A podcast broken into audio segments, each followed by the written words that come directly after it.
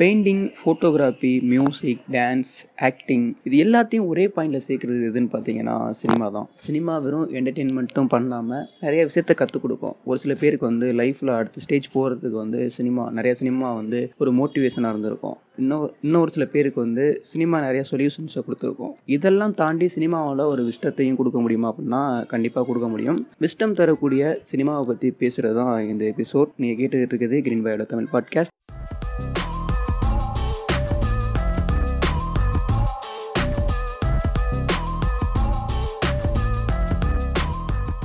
இப்போ என்ன படம் பார்த்தீங்க இப்போ நான் கடைசியா பார்த்த படம் வந்து எனக்கு கடைசியா பார்த்த படம் ஞாபகம் இல்லை. இப்போ நான் கொஞ்சம் ரீசெண்டா வேற ஒரு இது இருக்கேன். ஏன்னா ஃபெஸ்டிவல்ஸ் எல்லாமே லாக் பண்ணிட்டாங்க. தேட்டர் எல்லாம் லாக் பண்ணிட்டாங்க. நீங்க கேக்குறது இந்த எனக்கு கேடிவிலாம் படம் பார்க்க மாட்டீங்களா? கேடிவி நான் பார்த்துருக்கேன் ஆனா ம், ஒரு குறிப்பிட்ட ஸ்டேஜ்ல டிவியே பார்க்க முடியாத நிலைமைக்கு ஆகிப்போச்சு டிவி நான் பார்க்கறதே இல்லை எனக்கு பழக்கம் இல்லை. ஓகே பிரதர் ஆனால் எல்லாரும் இப்போ வந்து சீரியலே பார்க்க ஆரம்பிச்சிட்டாங்க. பசங்கள்லாம். நீங்களும் பார்த்தீங்கன்னா பார்க்க ஆரம்பிச்சிருவீங்க. நல்லா இருக்கு. ஆனாலும் படம் வந்து ஏதாவது ஒரு ஒரு ஆர்ட் வேல்யூ இருக்குன்னு சொல்லுவாங்க. ஸோ அந்த மாதிரி ரொம்ப சர்ச் பண்றதுனால அந்த பின்னாடி போறதே இல்லை. உலகத்துல சினிமா மாதிரி சொன்னா பேசலாம். அந்த டாபிக் அதான் அதுதான். ஆனா நான் சொல்றது ரொம்ப ஆர்ட் வேல்யூ அந்த மாதிரி சொல்லல. ஏதோ ஒரு அது வெறும் ஒரு பொழுதுபோக்குன்னு சொல்ல முடியாது என்னை பொறுத்த வரைக்கும் ஸோ அதனால தான் கண்டிப்பா அது வந்து சாதாரண பொழுதுபோக்கு மட்டும் இல்ல அப்படிங்கறத வந்து இன்னைக்கு நம்ம பேசவே போறோம். இப்போ ஃபர்ஸ்ட் எடுத்தோடனே நம்ம வந்து மூவி இன்ஃபுளுயன்ஸ் பண்ணுது அப்படின்னு நமக்கு தெரியும்ல. அதோட இன்ஃபுளுன்ஸ் ஏதாவது பண்ணுவோம் நம்ம. ஆனா நீங்க என்ன ஃபர்ஸ்ட் பண்ணீங்க? என்னோட ஒரே எஸ்கேப் அதுதான். ஸோ எல்லா வகையிலும் ஹோல் லைஃபோட எஸ்கேப் தான் ஸோ மூவி வந்து என்ன பண்ணுங்கன்னா எனக்கு எல்லாமே பண்ணுன்னு சொல்லலாம் படம் வந்து ஏன் இவ்வளோ க்ளோஸாக இருக்கல அது ஒரு லைஃபோட ரிஃப்ளெக்ஷன் தான். ஸோ நான் வாழ்க்கையை யோசிக்கிறதே வந்து படத்து மூலியமா தான். நம்ம எல்லாருமே இப்படி தான் யோசிப்போம். ஸோ எனக்கு. அது வந்து தேட்டரில் உட்காந்து உட்காந்து அதை பற்றி யோசிச்சுட்டு இருக்கிறது வந்து அன்றாட நிகழ்வாயிடுச்சு. அது இல்லாத அப்படித்தான் நான் யோசிக்கிற விதமே நான் ஆயிடுச்சு. படத்துல நான் அப்படித்தான் நான் ம் okay. அதுக்கு வந்து ஏதாவது ஒரு படம் ஸ்டார்டிங் பாயிண்டா இருந்ததுங்களா? அது எந்த படம்? எனக்கு ரொம்ப எனக்கு கொஞ்சம் ரொம்ப சில பிடிச்ச படங்கள் நான் சொல்றேன். அது என் இந்த படங்கள் வந்து கடைசியா சிமண்ட்ரியா ஸ்பிளண்டர்னு ஒரு படம் இருக்கு. அது வந்து அப்பு சித்திரிக்கல் ஒரு டேரக்டர் ஆனா அந்த படம் வந்து ஒரு படமே மொத்தமே ஒரு தியானம் மாதிரியே தான் இருக்கும். அந்த படம் ஒரு ஒரு ஃப்ளோவா போகும். கடைசியில இதாகும். ஆனா அந்த படம் வந்து பெரிய எனக்குள்ள ரெவல்யூஷன் கொடுத்துன்னு தான் சொல்லணும். ஏன்னா அந்த. ஒரு அது ரொம்ப மென்மையா இருந்துச்சு. ஆனா ரொம்ப சிம்பிளா இருந்துச்சு. ஆனாலும் பெரிய விஷயத்த தொட்டுருச்சு அந்த படம். நீங்க ஒரு- ஒரு படத்தை வந்து ஒரு ஞானம்னு சொல்லுவாங்கல்ல ஒரு படம் வந்து உங்களுக்கு அறிவு அந்த ஒரு நான் படத்துல தேடுறதே அதிகபட்சம் அதுதான். விஸ்டம் சொல்லுவாங்க. விஸ்டம் ரொம்ப முக்கியம். ஸோ அந்த. டேரக்டரோட விஸ்டம் வந்து நம்மளை என்ன வேணா செய்யும் இப்போ வந்து இந்த ஓடிடி பிளாட்ஃபார்ம் வந்தது வந்து கொஞ்சம். இது மாதிரி படம் பார்க்கறதுக்குலாம் கொஞ்சம் ஈஸியா இருக்கு. ஏன்னா நம்ம நினைச்சா படம்லாம் பார்க்க முடியாது இப்போ நீங்க வந்து ஃபெஸ்டிவல் போய் பாக்குறீங்க எல்லாராலையும் அப்படி பார்க்க முடியாதுல்ல ம், ம், ம். ஓடிடி வந்ததுக்கு அப்புறம் அது கொஞ்சம் குரூவாகும் நினைக்கிறேன். நானும் நானும் ரீசெண்டா வந்து ஒரு ஒரு படம் ஒன்று பார்த்தேன். அந்த படம் வந்து பேர் கூட கரெக்டாக மறந்துட்டாருங்க. சைலன்னு நினைக்கிறேன். ஆக்சுவலா ஒரு இமாச்சல நடக்கிற ஒரு ஒரு என்ன சொல்றது அவன் அந்த பையன் வந்து ஒரு அவங்க அப்பாட்ட வேலை அவங்க அப்பா வந்து அவனை வந்து கரெக்டா வந்து கைட் பண்ண மாட்டாரு. அவன் பாட்டு அவனோட வேலை என்னன்னா அதில் மாடு மேய்ப்பான் வீட்டில் உண்டாந்து வச்சிருப்பான் அதுக்கப்புறம் தியானம் பண்ணுவான். இப்படிதான் போயிட்டே இருக்கும். அவங்க லாஸ்ட்ல போயிட்டு புத்த துருவிகளோட சேர்ந்துருவோம். அது நான் ரொம்ப லேசா சொல்றேன்னு நினைக்கிறேன். அந்த படம் வந்து செம்ம செம்ம சூப்பரா இருக்கும். அது இப்ப அது வாழ்வியல் சார்ந்து நமக்கு உடனே ஒரு பெரிய விஷயம் கிடைக்கும். ஏன்னா அது படத்துல வந்து ஒரு என்னடா புத்தகம் சொல்ற அளவுக்கு ஒரு காட்சியில ஒரு விஷயம் வந்து உங்களுக்கு நேரடியா ஒரு விஷயத்தை உணர முடியும். அந்த. அந்த தாக்கம் வந்து சொல்ல முடியாதுதான்.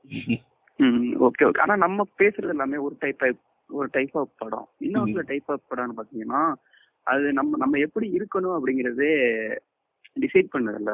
இப்போ வந்து அதிகமா வந்து நீங்க இப்ப இப்போ வந்து கல்ச்சர் அப்படிங்கிறது வந்து எப்படி இருக்குன்னா ஒரு கவர்மெண்ட் கீழே தான் இருக்கும். அவங்க எப்படி நினைக்கிறாங்களோ அதே மாதிரி தான் கல்ச்சர் டெவலப் இப்போ நம்ம பல பழைய பழைய காலத்துலேருந்தே பார்க்கலாமே. ரோ ரோம மெசபொட்டேனியர்ஸ் அவங்க எகிப்து அங்க இருக்கவங்களுக்கெல்லாம் அவங்க அவங்க எப்படி கல கல்ச்சர் எப்படி வளரணும்னு நினைக்கிறாங்களோ அதே மாதிரி. அவங்க ட்ரெஸ்ல இருந்து அவங்க எப்படி பேசணும் எல்லாமே அப்படி வளர்த்துட்டு வந்தாங்க. இப்போ அதே மாதிரி ஒரு- ஒரே ஒரு கண்ட்ரி மட்டும் இருக்கு. என்ன கண்ட்ரி பார்த்தீங்கன்னா நார்த் கொரியா நார்த் கொரியா வந்து நம்ம புதுசாக எதுவும் பண்ணிட முடியாது.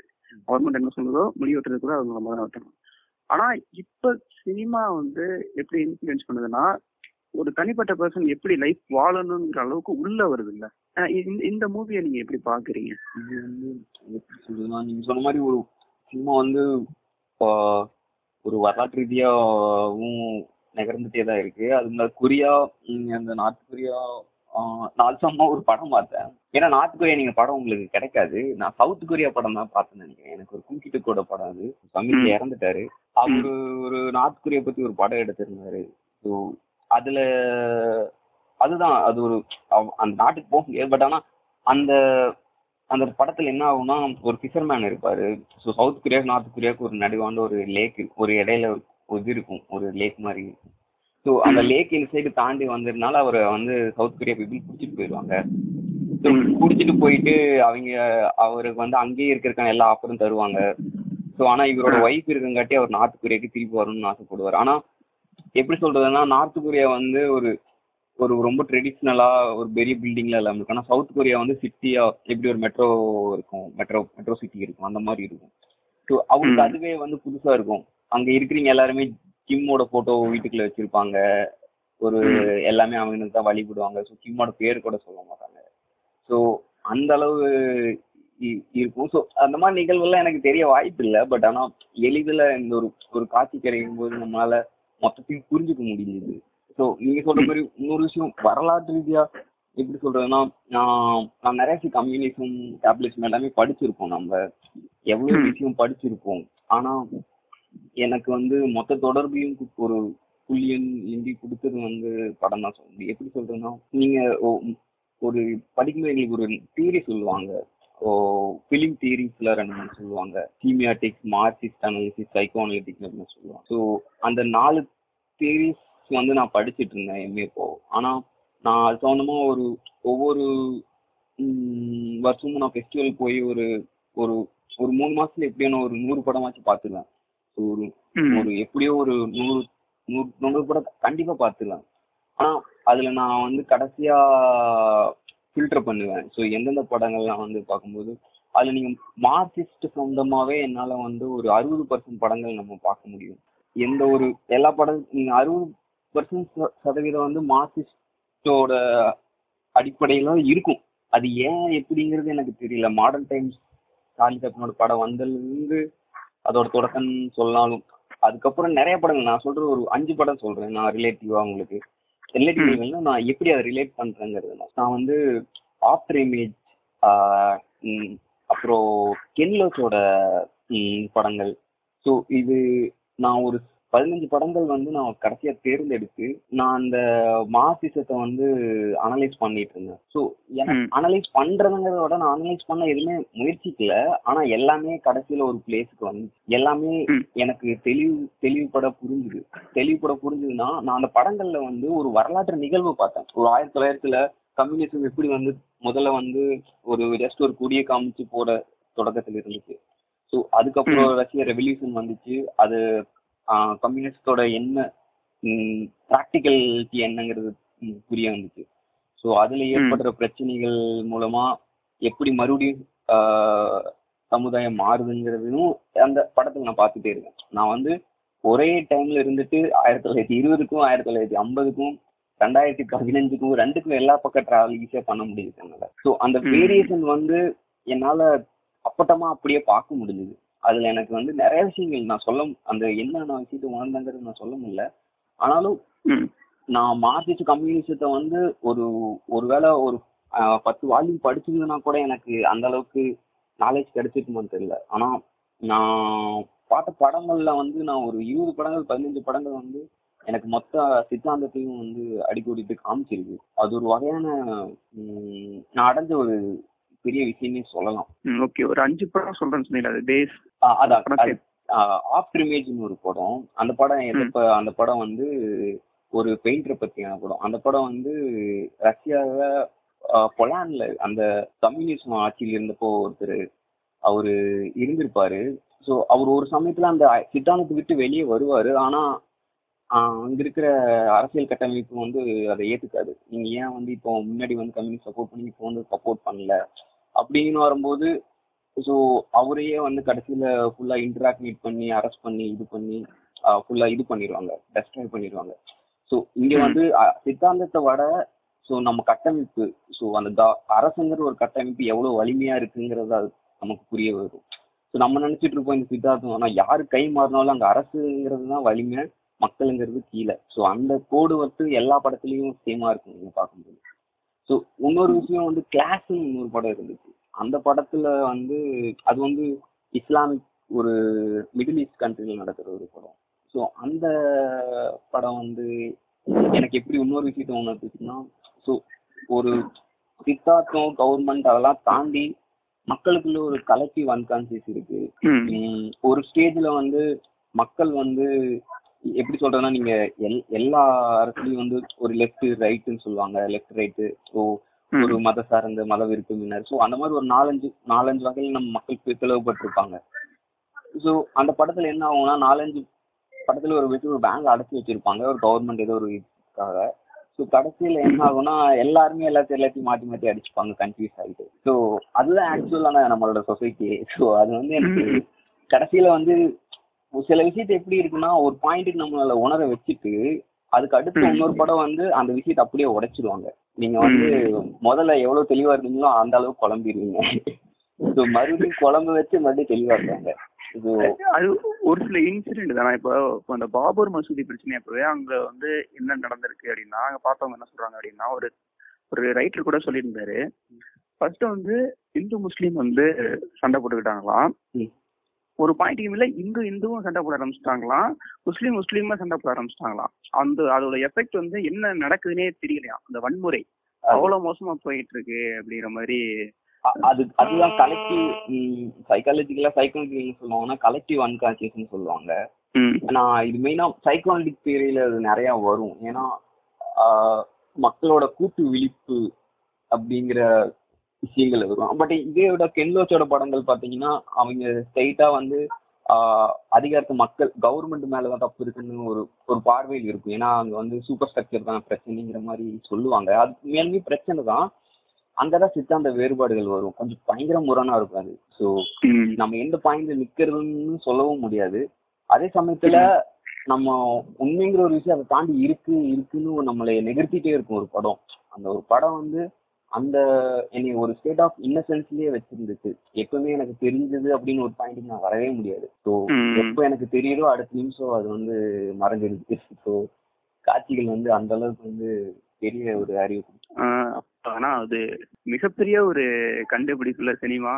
சினிமா கண்டிப்பா ஆதாம். இது அது சார்ந்து நான் இது வந்து நான் சொன்னது எல்லாமே அரசியல் இது சம்மந்தப்பட்ட விஷயங்கள். பட் உணர்வு சார்ந்து ஒரு தனிப்பட்ட என்னோட பர்சனல் விஷயம் அப்படின்னு சொன்னா நிறைய விஷயங்களை அது டீல் பண்ணிருக்குன்னு சொல்லுவேன். ஏன்னா நான் உணர்வு சார்ந்து பார்த்த படங்கள் வந்து எண்ணில் அடங்காத படங்கள் இருக்கு. ஏன்னா நான் அது தேடியே தான் ஃபர்ஸ்ட் போறேன். எனக்கு வந்து எப்பவுமே வந்து ஒரு ரெஸ்ட் ஆகணும்.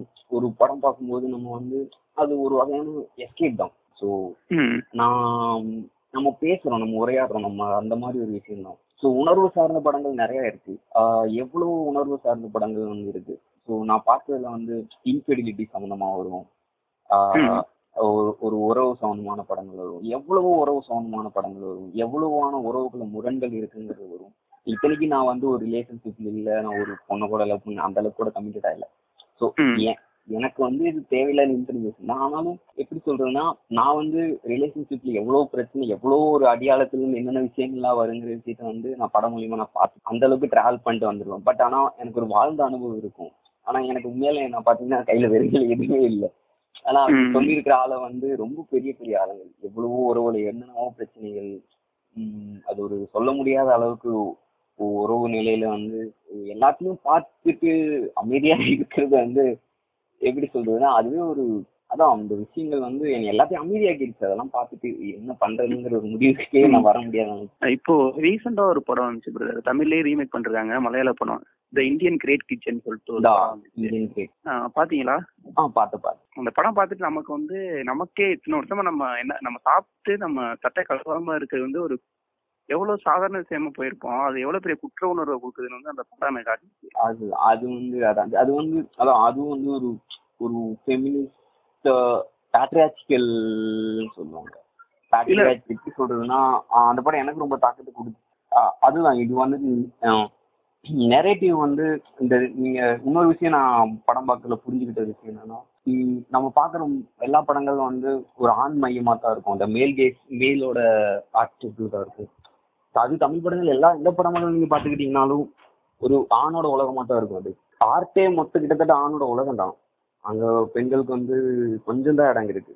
அதாவது அவங்களோட பெர்ஸ்பெக்டிவ் ஸோ எனக்கு வந்து ஒரு சமயத்துல வந்து நமக்கு வந்து பேட்ரியாச்சி மேட்ரியாச்சின்னு சொல்லுவாங்க. ஸோ ஒரு. ஒரு பொன் நிலையில இருந்து ஒரு படத்தை நம்மளால பார்க்க முடியாது. ஸோ. பார்க்க முடியாதுன்னு அதுதான் உண்மை. நான் நிறைய படம் சில படம் பார்த்துருக்கேன். எனக்கே ஹேட் ஆயிருக்கும் ஏனே தெரியாது. பட் ஆனா பின்னாடி அப்புறம் தான் எனக்கு விஷயம் புரிஞ்சுது. ஸோ ஸோ அவங்க பெர்ஸ்பெக்டிவ்ல இருந்திருக்கு. ஸோ அப்பனா அவங்களுக்கு வந்து நம்ம பாடுற பண்ற படம் எல்லாம் எப்படி இருந்திருக்கும்னு நான் யோசிச்சு பார்க்கும்போது தான் தெரியும். ஸோ அது இன்னும் வந்து பயங்கரமான டிசாஸ்டர் தான். என்ன என்ன நான் சொல்ல வரேன்னா பேட்ரியாச்சி சம்பந்தமான விஷயங்கள் வந்து இன்னும் வந்து ஆஹ், அதுல ஒரு பெரிய விஷயம் இருக்கு.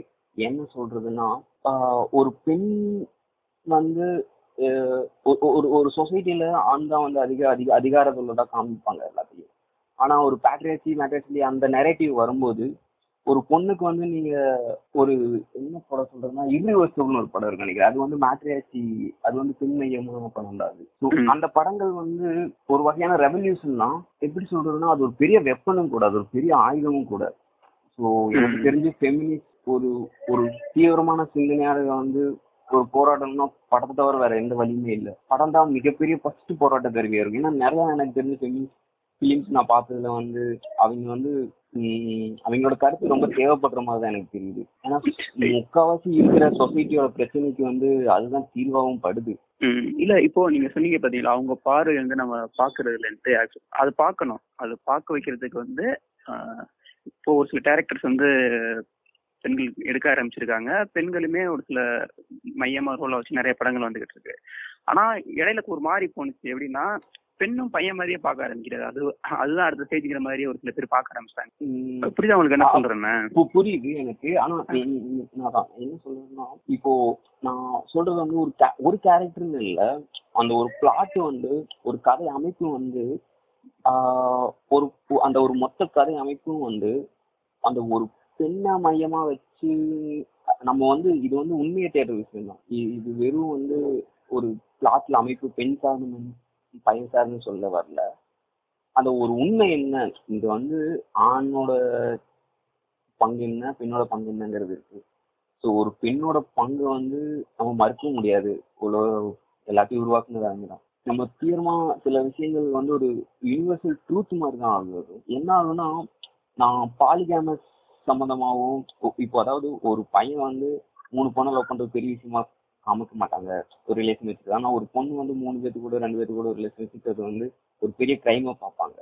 ஸோ அந்த ம். பெர்ஸ்பெக்டிவ்ல இருந்து தான் அந்த பேட்ரியாச்சி மேட்ரியாச்சிங்கிற வித்தியாசமே தொடங்கும். ஒரு பொண்ணு வந்து அந்த அளவுல வந்து அந்த அளவுல ஒவ்வொரு விஷயத்திலயும் வந்து ஒரு பொண்ணுக்கு சமமான ஒரு இடத்த கொடுத்து ஒரு சித்தாந்தத்தை அந்த பின்னி சித்தாந்தத்துல எடு எடுக்கிற படங்கள் இல்லவே இல்லை. உண்மையாலும் இல்லவே இல்லைன்னு தான் சொல்லணும். அது வந்து ஒரு ஒரு ரொம்ப தெளிவான ஒரு ஃபெமினிஸ்ட் இருந்து வரலாம். இல்ல தெளிவான ஒரு ஆண்கிட்ட இருந்து வரலாம் ஆனா ஆண்கிட்ட இருந்து படம் வரதும் சில சமயம் வந்து அதுல முன்னுக்கு பின்னாவும் முரணா இருக்கும். ஏன்னா ஒரு என்னதான் இருந்தாலும் ஆண் சொல்ல முடியாது. அந்த என்ன விஷயத்த? ஸோ இது வந்து நான் ஃபெமினிஸ்ட் சம்மந்தமா பேசணும்னா அது ஒரு தனியான ஒரு கேட்டகரியும் கூட. ஏன்னா அது ஒரு பெரிய நான் சில சில ஃபெஸ்டிவல்ல பார்க்கும்போது பாத்தீங்கன்னா வெறும் ஃபீமேல் டேரக்டர் மட்டுமே போட்டிருப்பாங்க. நான் ஒரு அவங்களோட படம் மட்டுமே ஒரு முப்பது படம் இருபது படம் தொடர்ந்து நான் பார்த்துட்டு இருக்கேன். ஏன்னா அவ- அவங்களோட படம் வந்து அவங்களோட உலகத்தில் ஏன்னா நமக்கு அது தொடர்பு இருக்காது பட் ஆனாலும் அது உண்மையா இருக்கும். அதை நான் அதை நான் நான் மதிக்கிறேன். அது ரொம்ப உண்மையா இருக்கும். ஆனா நம்ம அது ஒரு ஆண் எடுக்கிறதுக்கும் ஒரு பெண் எடுக்கிறதுக்கும் நிறைய வித்தியாசம் இருக்கு. அது உளவியல் சார்ந்த வித்தியாசங்கள் நிறைய இருக்கு. அதை நம்ம மறுக்க முடியாது. ஆனா இங்க பெண்களுக்கு உண்டான இடம் கொடுக்கல. ஆனா மேபி இன் ஃபியூச்சர்ல ஃபீமேல் தான் ரெவல்யூஷன் ஆகும். அதே மாதிரி ஹிந்தில தப்பாருன்னு சொல்லிட்டு ஒரு படம் பாத்திருக்கீங்க இல்ல அது தப்பா அது அது வந்து அதுவும் எல்லாரும் பார்க்க வேண்டிய படம். அந்த பாட்காஸ்ட் கேட்டுருக்கனால அந்த படத்தை பாருங்க. நிறைய பேர் பார்த்திருப்பீங்க. பார்க்கலன்னா அந்த படம் பாருங்க. அது என்ன என்ன வந்து அந்த படம் அப்படின்னா ஒய்ஃப் மேல தப்பே இருக்காது. அவனுக்கு ஏதோ ஒரு வேலை கிடைச்சு ப்ரொமோஷன் டயத்துல கேன்சல் ஆயிடும். ஃபாரின் போறவன்.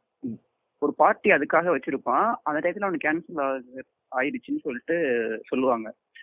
அவன் இருக்க டென்ஷன்ல ஒய்ஃபை அடிச்சிருவான்.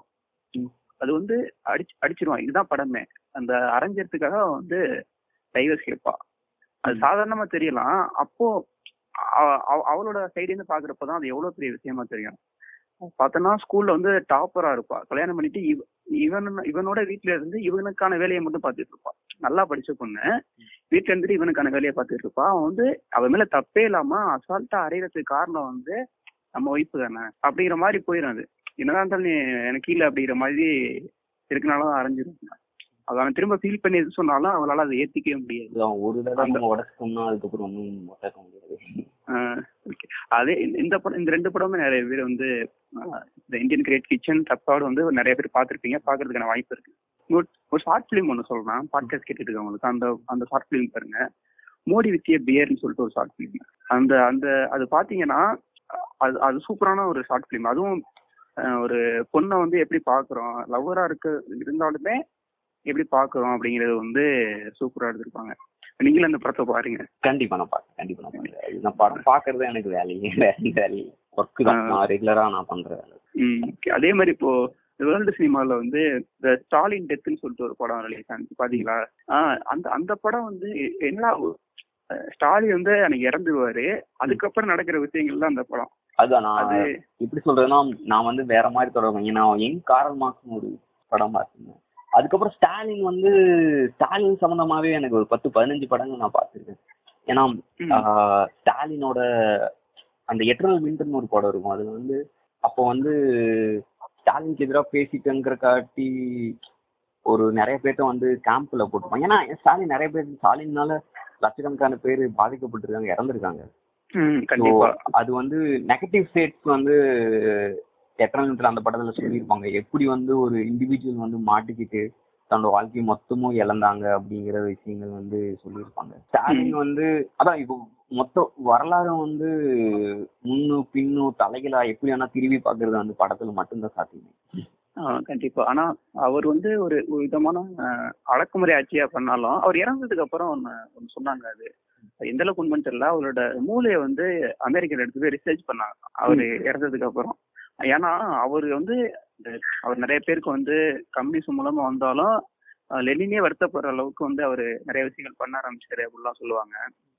ஆனா அவர் அடைஞ்ச முன்னேற்றம் இருக்குல்ல அந்த கண்ட்ரி அவர் ஆட்சி பண்ண காலத்துல. அது ரொம்ப தூரம். எப்படின்னா இப்ப நம்ம வந்து ஒரு ஐம்பது வருஷம் அடைய வேண்டிய வளர்ச்சியா அவர் ஒரு பத்து வருஷத்துலயே கொண்டு போய் விட்டாரு. அந்த அளவுக்கு ரஷ்யா வந்து ஒரு மேல் எடுத்துட்டு போனாரு. அது அவர் சைடு அவருக்கு வந்து நெகட்டிவ் சைடு இருக்கு பாசிட்டிவ் சைடு இருக்கு ரெண்டுமே இருக்கு. அதான் அது ரெண்டு டெத்- இருக்கு. அது வந்து சாதாரண விஷயம் இல்லை. ஏன்னா அது ஒரு பெரிய விஷயம் தான் ஒரு இண்டிவிஜுவல்னால அவ்வளவு பெரிய விஷயம் செய்ய முடியுங்கிறது.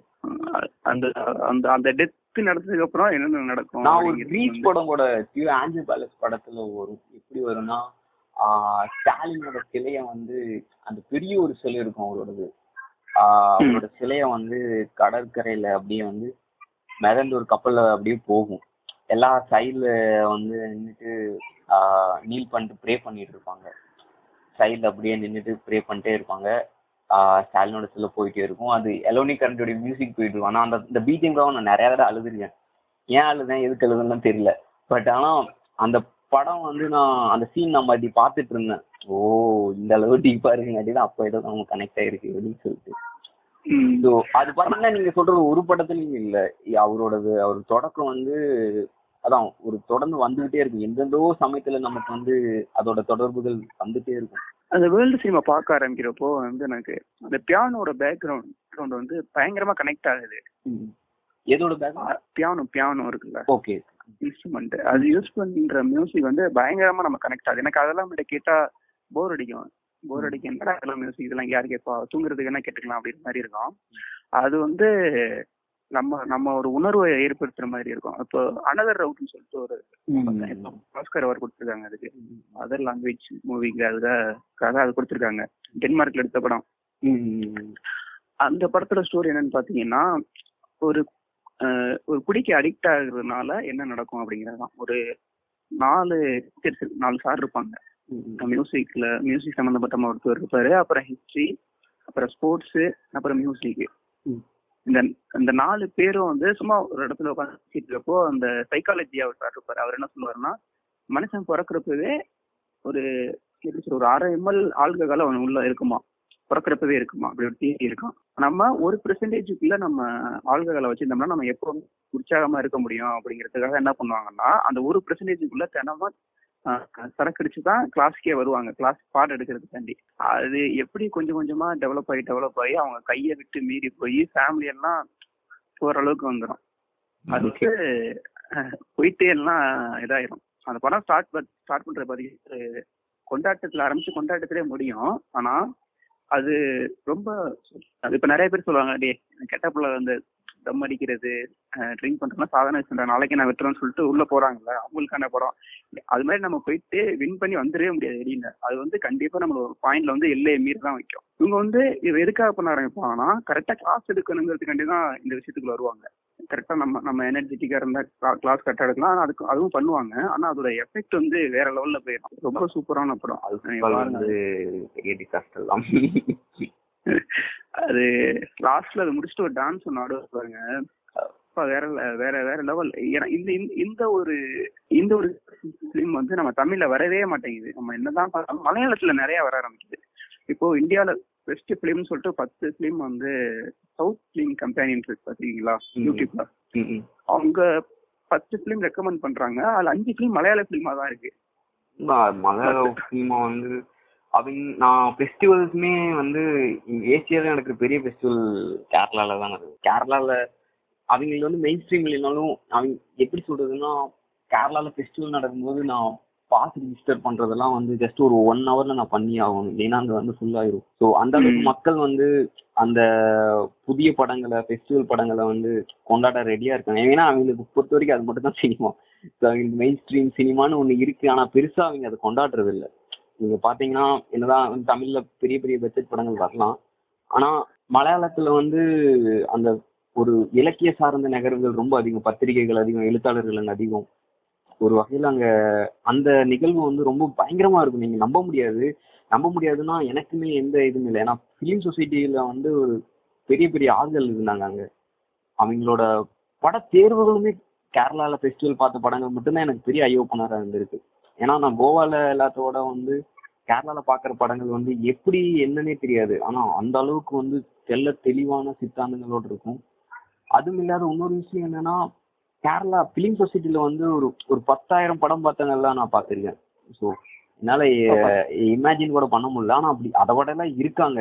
ஏன்னா அவங்க எல்லாம் ஃபிலிம் சொசைட்டி ஒரு ராவான மெம்பர்ஸ் அவங்க எல்லாம் ஸோ. அவங்க வந்து ஒரு தேர்ந்தெடுத்து படம் போடுறாங்கன்னா அதுக்கு உண்டான தரம் இருக்கத்தான் செய்யுது. ஏன்னா கே- கேரளால வந்து நான் ஃபெஸ்டிவல்ஸும் அங்கே டாக்குமெண்ட்ரி ஃபெஸ்ட் ஃபெஸ்ட் வந்து ஜூன்ல நடக்கும். நான் டாக்குமெண்ட்ரி ஃபெஸ்டிவல் நான் பார்க்கும்போது பார்த்தீங்கன்னா அங்கே இந்தியாவில் இருக்கிற சமீப அங்கே பேன் பண்ண படங்கள் அங்கே தான் நிறையா வரும் முதல். நிறையா இந்தியாவில் நடக்கிற ஒரு அரசியல் சூழலை வந்து எனக்கு வெளிக்கண்டாந்ததே வந்து கேரளா தான் சொல்ல முடியும். ஏன்னா நிறையா படங்கள் வந்து மற்ற பக்கம் வரவே வராது. நீங்கள் சச்சி துர்காவை கூட பேன் பண்ணிட்டாங்க கோவாவில் ஸோ அந்த மாதிரி கட்டத்தில் இருக்கும்போது எனக்கு கேரளால வந்து போட்ட டாக்குமெண்ட்ரிஸ் வந்து இந்தியாவில் நடக்கிற அந்த பாசிசம் சம்பந்தமாகவும் எல்லா நிகழ்வு சார்ந்து எனக்கு பெரிய இன்சைட் கொடுத்ததே கேரளாவில் நடந்த டாக்குமெண்ட்ரி ஃபெஸ்டிவல் தான். இல்லைன்னா நாட்டில் எல்லாமே நல்லதா தான் இருக்கு அப்படின்னு நானும் சுற்றிட்டு இருப்பேன் ஆனா அங்க போய் எனக்கு செமையான முதுகில் பின்னாடி இருந்து பயங்கரமா அடி கொடுத்துருக்காங்க எனக்கு. அது வந்து நான் உண்மையிலுமே உணர்ந்தது. ஏன்னா நான் நிறைய டாக்குமெண்ட்ரிஸ் பார்த்தேன். இந்தியாவில் நடக்கிற என்னென்ன பிரச்சனைகள்னு சொல்லிட்டு அப்பட்டமா எல்லாத்தையும் வந்து வெளிக்கொண்டாங்க அதுக்குண்டான ஸ்பேஸ் வந்து அங்கதான் இருந்திருக்கு. அது ஒரு வகையான ஒரு ஒரு தனி நாடு தான் அப்போ இன்னொன்னு பாத்தீங்கன்னா இப்ப நம்ம சினி தமிழ் சினிமால என்ன பண்ணுவாங்கன்னா ஹீரோஸ் வந்து ஒரு படம் பண்ணிட்டாங்கனாலே சென்னையிலே செட்டில் ஆயிடுவாங்க ஹீரோவா இருக்கட்டும் டைரக்டரா இருக்கட்டும்.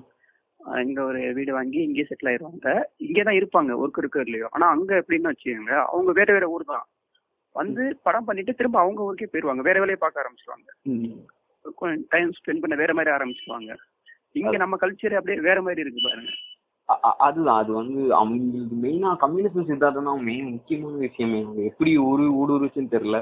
நான் ஒரு அவங்களோட தகலி சிவசங்கரப்பின்னு ஒருத்தரோட நாவல் இருக்கும். அது வந்து ஆயிரத்தி தோட்டி மகன்கள் ஆயிரத்தி தொள்ளாயிரத்தி இருபதுலயும் முப்பதுல எழுதப்பட்டது. ஆனா அந்த அந்த நாவல்ல வந்து எவ்வளவு ஒரு கம்யூனிஸ்ட் சித்தாந்தம் வந்து அடியாளத்துல இருந்து அவர் தான் ஒரு ரூட்டே போட்டிருக்காங்களான்னு என்னன்னு தெரியல. ஆனா ஒரு அது எப்படி சொல்றேன்னா மார்க்சிம் காட்சியோட தாய் நாவல் தான் வந்து ரஷ்ய புரட்சியே வந்து தொடர்ந்துச்சுன்னு சொல்லுவாங்க. அந்த அளவுக்கு வந்து. நான் தோட்டி மகனை கண்டிப்பா சொல்ல முடியும். ஏன்னா அது கிட்டத்தட்ட ஆல்மோஸ்ட் சித்தார்த்த தமிழ் சித்தாந்தத்தை அவ்வளோ அந்த படத்தை அந்த நாவலுக்கு ஒரு தேசிய அங்கீகாரம் கொடுத்துருக்காங்க. ஒரு எனக்கு தெரியல. ஏன்னா மேபி ஏன் வந்து அந்த இடம் மட்டும் ஒரு பெக்யூலரா அந்த சித்தாந்தத்துல அந்த தெளிவோட இருக்கு அப்படிங்கிறது வந்து தனியான ஆராய்ச்சிக்கு உட்பட வேண்டிய விஷயம் தான் ஏன்னா அங் நீங்க கேரளா இங்க கேரளாலையும் மட்டும் இல்ல கோவாலையுமே நீங்க போய் பாத்தீங்கன்னா ஃபெஸ்டிவல்ல இந்தியன் பனோராமால ஃபார்ட்டி பர்சன்ட் தேர்ட்டி பர்சன்ட் மலையாள படம்ஸ் இருக்கும். இந்தியன் பனோராமால ம். நீங்க தவிர்க்கவே முடியாது. அதுவும் இல்லாத அங்க வந்து ஃபிஃப்டி பர்சன்ட் டெலிகேட் மெம்பரே மலையாளிஸ் தான் இருப்பாங்க. மீதி போனா தமிழ் இருப்பாங்க. சவுத்துல இருந்து தான் இருப்பாங்க. நைன்டி எயிட்டி பர்சன்ட் டெலிகேட்ஸ் வந்து நம்ம சவுத்துல இருந்து தான் இருப்பாங்க. அதுல வந்து எயிட்டி ஃபார்ட்டி பர்சன்ட் மலையாளிஸ் இருப்பாங்க. Malayalis are very salt of ஏர்ஸ்னு சொல்லலாம். எங்க சொன்னாலும் வந்து நான் வந்து இந்த பீப்புளை நான் மிஸ் பண்ணவே முடியாது. தோட்டியின் மகன் வந்து சுந்தர ராமசாமி வந்து தமிழ்ல அது டிரான்ஸ்லேட் பண்ணாரு. அவர். அவரு மிக முக்கியமான ரைட்டர் சொல்லலாம். அவர் ஃபர்ஸ்ட் அது அப்ப அப்ப வந்து அவங்க அவ- அது எந்த அளவுக்கு தாக்கத்தை ஏற்படுத்தியிருக்கு பாருங்க அந்த புக் அவரு தமிழ்ல டிரான்ஸ்லேட் பண்ணிட்டு அவரோட புக் எல்லாமே நமக்கு வேற மாதிரி தெரியும். சாதாரணமா முடிஞ்சிடாரு அவரோட காலேஜ் ஊர்ல வந்து ஒரு புக் ரிலீஸ் பண்ணியிருந்தாங்க. அவர் வந்து எல்லா புக்குக்கும் எழுதுனா முன்னுரையை மட்டுமே ஒரு புக் ரிலீஸ் பண்ணியிருந்தாங்க. அந்த. முன்னுரையே அவ்வளவு பயங்கரமா இருக்கு. சும்மா படிச்சு நம்ம எடுத்துட்டு போயிட முடியாது. அந்த அளவுக்கு உள்ளது. அது வந்து ஒரு ஒரு அதான் பெரிய பெரிய நிகழ்வுகளுக்கு முன்னாடி இந்த மாதிரி நாவல் இருக்கும். ஆனா அது நாவல் பத்தி தெரியாது. ஆனா பின்னாடி நம்ம வரலாறு ரீதியா பார்க்கணும்னா நாவல் தான் மிகப்பெரிய வேலையை பார்த்துருக்கு. பார்த்துருக்கணும். ஏன்னா எனக்குமே அந்த படிச்ச தாக்கம் வந்து பெரிய தாக்கம் தான். ஏன்னா அது போது மூணு தலைமுறையை வந்து அசால்ட்டா சித்தரிச்சிருப்பாங்க. ஸோ எனக்கு மொத்த கேரளால என்ன நடந்துச்சுன்னு என்னால முடிஞ்ச அளவுக்கு ஃப்ரேம் பண்ண முடிஞ்ச அளவுக்கு அதுக்கு எனக்கு. Parasite படம் பாத்தீங்களா ம் நான் பார்த்தேன் பார்த்தேன். அது எனக்கு வந்து அதுல ரொம்ப பயங்கரமா பாதிச்ச இடம் எதுன்னா மழை பெய்யும் ஒரே ஊர் தான் ரெண்டு பேரும். ஒரே ஊர்ல இருப்பாங்க. ஆனா அந்த மழை ரெண்டு பேருக்கும் ஒரே மாதிரியானதா இருக்காது. அப்போ அவன் பையனோட அந்த பணக்காரன் இருப்பாங்க பார்த்தீங்களா அவங்களோட பையனுக்கு பர்த்டே வந்து அடுத்த நாள் கொண்டாடுறதா முடிவு பண்ணிருக்காங்க. ம் அந்த எந்த பிரச்சனையுமே இல்லாம அந்த மழைனால அவங்க பிரச்சனையே இல்லாம அடுத்த நாள் அவங்க செலிப்ரேட் பண்ண ஆரம்பிப்பாங்க. ஆனா. அதே ஊர்ல இன்னொருத்தவங்க இருப்பாங்க. அவங்க பாத்தீங்கன்னா இருக்க கூட இடம் கூட இல்லாம போயிருந்தது அந்த அந்த அந்த ஒரு ஒரு விஷயம் வந்து ரொம்ப பெருசா எனக்கு படுது சாதாரணமா ப- கிளாஸ் கான்ஃபிளிக்ட் வந்து அதே நிரந்தரமான ஒரு அதுதான் நான் மார்க்சிசம் சொன்னது. அது வந்து எல்லா இடத்துலயும் வந்து பெரிய விஷயத்த வந்து சொல்லிட்டே தான் இருக்கும். அது சொல்றது? ஏன்னா அது ஒரு தவிர்க்க முடியுமா முடியாதா அப்படிங்கிறது பெரிய சிந்தனை. அது பிரபஞ்சத்தோட பெரிய சிந்தனையே அதுதான் சொல்லலாம். ஏன்னா ஏன் அந்த வேறுபாடு அப்படின்னு எனக்கு வந்து அது பேசிக்கான பிரச்சனையை தாண்டி கமல் ஒரு இன்டர்வியூல ஒன்று சொல்லியிருப்பாரு. என்ன சொன்னார்னா எல்லா துறையிலையுமே வந்து ஒருத்தவங்க பெஸ்டா பண்ணலாம் ஒருத்தவங்க சரி சரியில்லாம பண்ணலாம். நீங்க ஏற்றத்தாழ வந்து நம்ம வந்து இங்க சரி பண்ணவே முடியாது. ஏதாவது ஒரு இடத்துல வந்து ஏற்றத்தாழ்வு இப்போ கிளாஸ் வச்சுக்கல ஒருத்தன் ஃபர்ஸ்ட் ரேங்க் வாங்க தான் செய்வான் ஒருத்தன் ஃபெயில் ஆக தான் செய்வான். அது வந்து நம்ம எப்படி சரியெல்லாம் பண்ண முடியாது. அது நடக்கும் தான் காலங்களமா ஆனா ரெஸ்பெக்ட்ங்கிறது எல்லாருக்கும் ஒரே மாதிரி இருக்கணும். அது அதுதான் இங்க ரொம்ப முக்கியமான ஒரு விஷயம். அது நீங்க பேரசைட்லயுமே என்ன ஆகும்னா அவன் லாஸ்டா போயிட்டு அவன் எதுக்கு வெட்டுவான்னா அவனுக்கு வந்து அங்க வெட்டுறதுக்கு அவன் அவன் யாருமே நம்ம படம் பார்த்து யாருமே யோசிச்சிருக்க மாட்டான். அவன் போய் வெட்டுவான் அப்படின்ட்டு. கொலை கொலை பண்ணுவான் அப்படின்னு. ஏன் கொலை பண்றான்னா அவனுக்கு வந்து அங்க அதுதான் அந்த ரெஸ்பெக்ட் வந்து அவனுக்கு கிடைக்கல.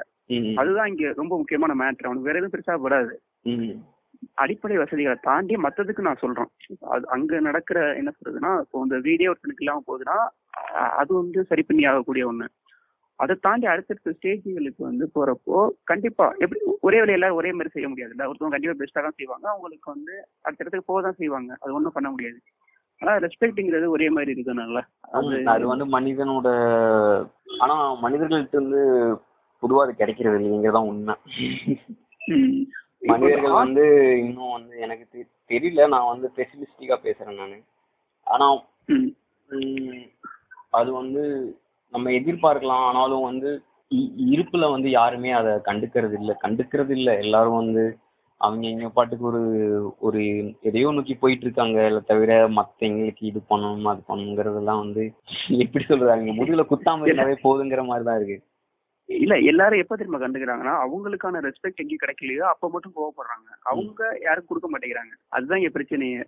எல்லா- அது ம், இந்தா. எல்லா டைமும் ஒண்ணு இருக்கு. அது வந்து அது அவங்களுக்கு வரப்பதான் பிரச்சனையா இருக்கு. இது எனக்கு இப்போ செல்வராகவனோட நெஞ்ச மரப்பதிலே படம் பாத்தீங்களா? எனக்கு வந்து அந்த படம் வந்து நிறைய பேர் புரியலைன்னாங்க பிடிக்கலன்னு சொன்னாங்க.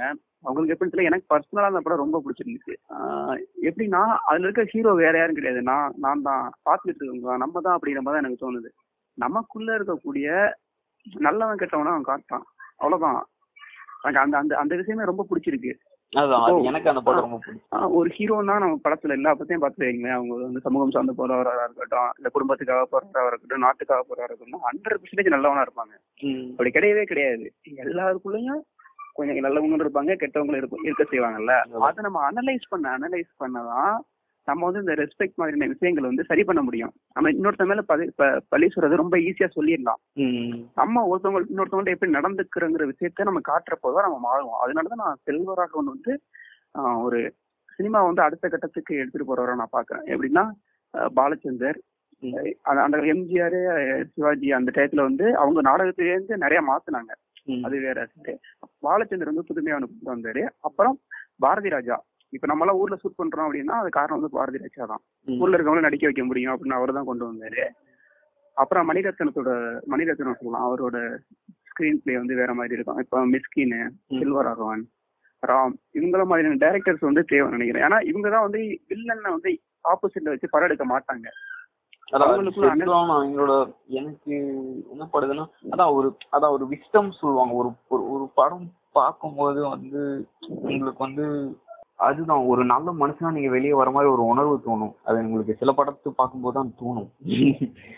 அந்த மாதிரி வகையில வந்து அதுதான் அந்த ஒரு அந்த ஒரு ரைட்டருக்கு இருக்கிற விஸ்டம் அவங்க வந்து அந்த ஒரு ஞானத்தை வந்து கொடுக்க விரும்புனாங்கன்னா அது ஒரு பிளஸ்ஸிங் தான். மிஸ்கிங் கூட அடிக்கடி சொல்லுவாரு நான் தேட்டருக்கு வரணும் நான் உன்னை பிளஸ் பண்றேன் அப்படின்னு சொல்லுவாரு. பட். ஆனா அது ரொம்ப பாக்குறதுக்கு சுப்பீரியரிட்டே தெரியலாம் பட் ஆனா அதுதான் உண்மை.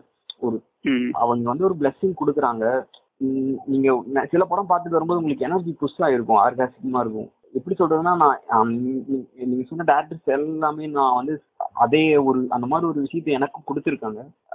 நான் வேற ஒரு ரீதியா பார்க்கல. அவங்க இருந்து ஏதோ ஒரு ஞானம் வந்து என்னையும் பாதிச்சிருக்கு அப்படின்னு நான் பார்த்தேன். அந்த. ஞானம் வந்து என்னையும் பாதிச்சிருக்கு. நீங்க சொல்ற மாதிரி செல்வராமன் பாதிப்பு இல்லாம இல்ல. செல்வராமன் தான் வந்து ஒரு அஞ்சாறு வருஷத்துக்கு என்னோட உலகையில தீர்மானிச்ச ஒரு ஆளு. ஸோ அந்த மாதிரியான நபர்கள் தான் வந்து நம்ம வாழ்க்கைக்கு இழுத்து விட்டது சினிமாக்குள்ள இழுத்து விட்டது கலைக்குள்ள இழுத்து விட்டது. ஸோ அந்த அளவுக்கு வந்து ஒரு ஒரு பெரிய நிகழ்வு பண்ணியிருக்காங்க பண்ணிட்டாங்க. சிட்டி ஆஃப் காட் பாத்தீங்களா அது வந்து ஒரு ஆர்ட் பிலிமாவையும் கமர்ஷியலையும் சீத்த மாதிரி ஒரு பிலிமா இருக்கும். அது அந்த படமும் ரொம்ப முக்கியமான ஒரு படமா நான் பாக்குறேன். ஏன்னா பிரேசில நடக்கும்னு நினைக்கிறேன் அந்த ஸ்டோரி எல்லாம். ஆமா அது. பிரேசிலும் இந்தியாவும் கிட்டத்தட்ட ஒரே மாதிரின்னு சொல்லுவாங்க. யான்னு கேட்டோம்னா ரெண்டு இடத்துல தான் ஃபிலிம் அதிகமா இருக்குமா? அப்படி ஒரு இது இருக்கு. அதுவும் அதுக்கப்புறம் கிளைமேட்னால ஸ்கின் கலர் டோனும் ஒத்து வரும். நமக்கு வந்து அதான் அந்த வாழ்வியலும் ஒத்து வரும். பிரேசில வந்து பிரெஞ்சு தானே பேசுவாங்க? இல்ல எனக்கு அது அந்த அளவு டீட்டெயிலா தெரியல.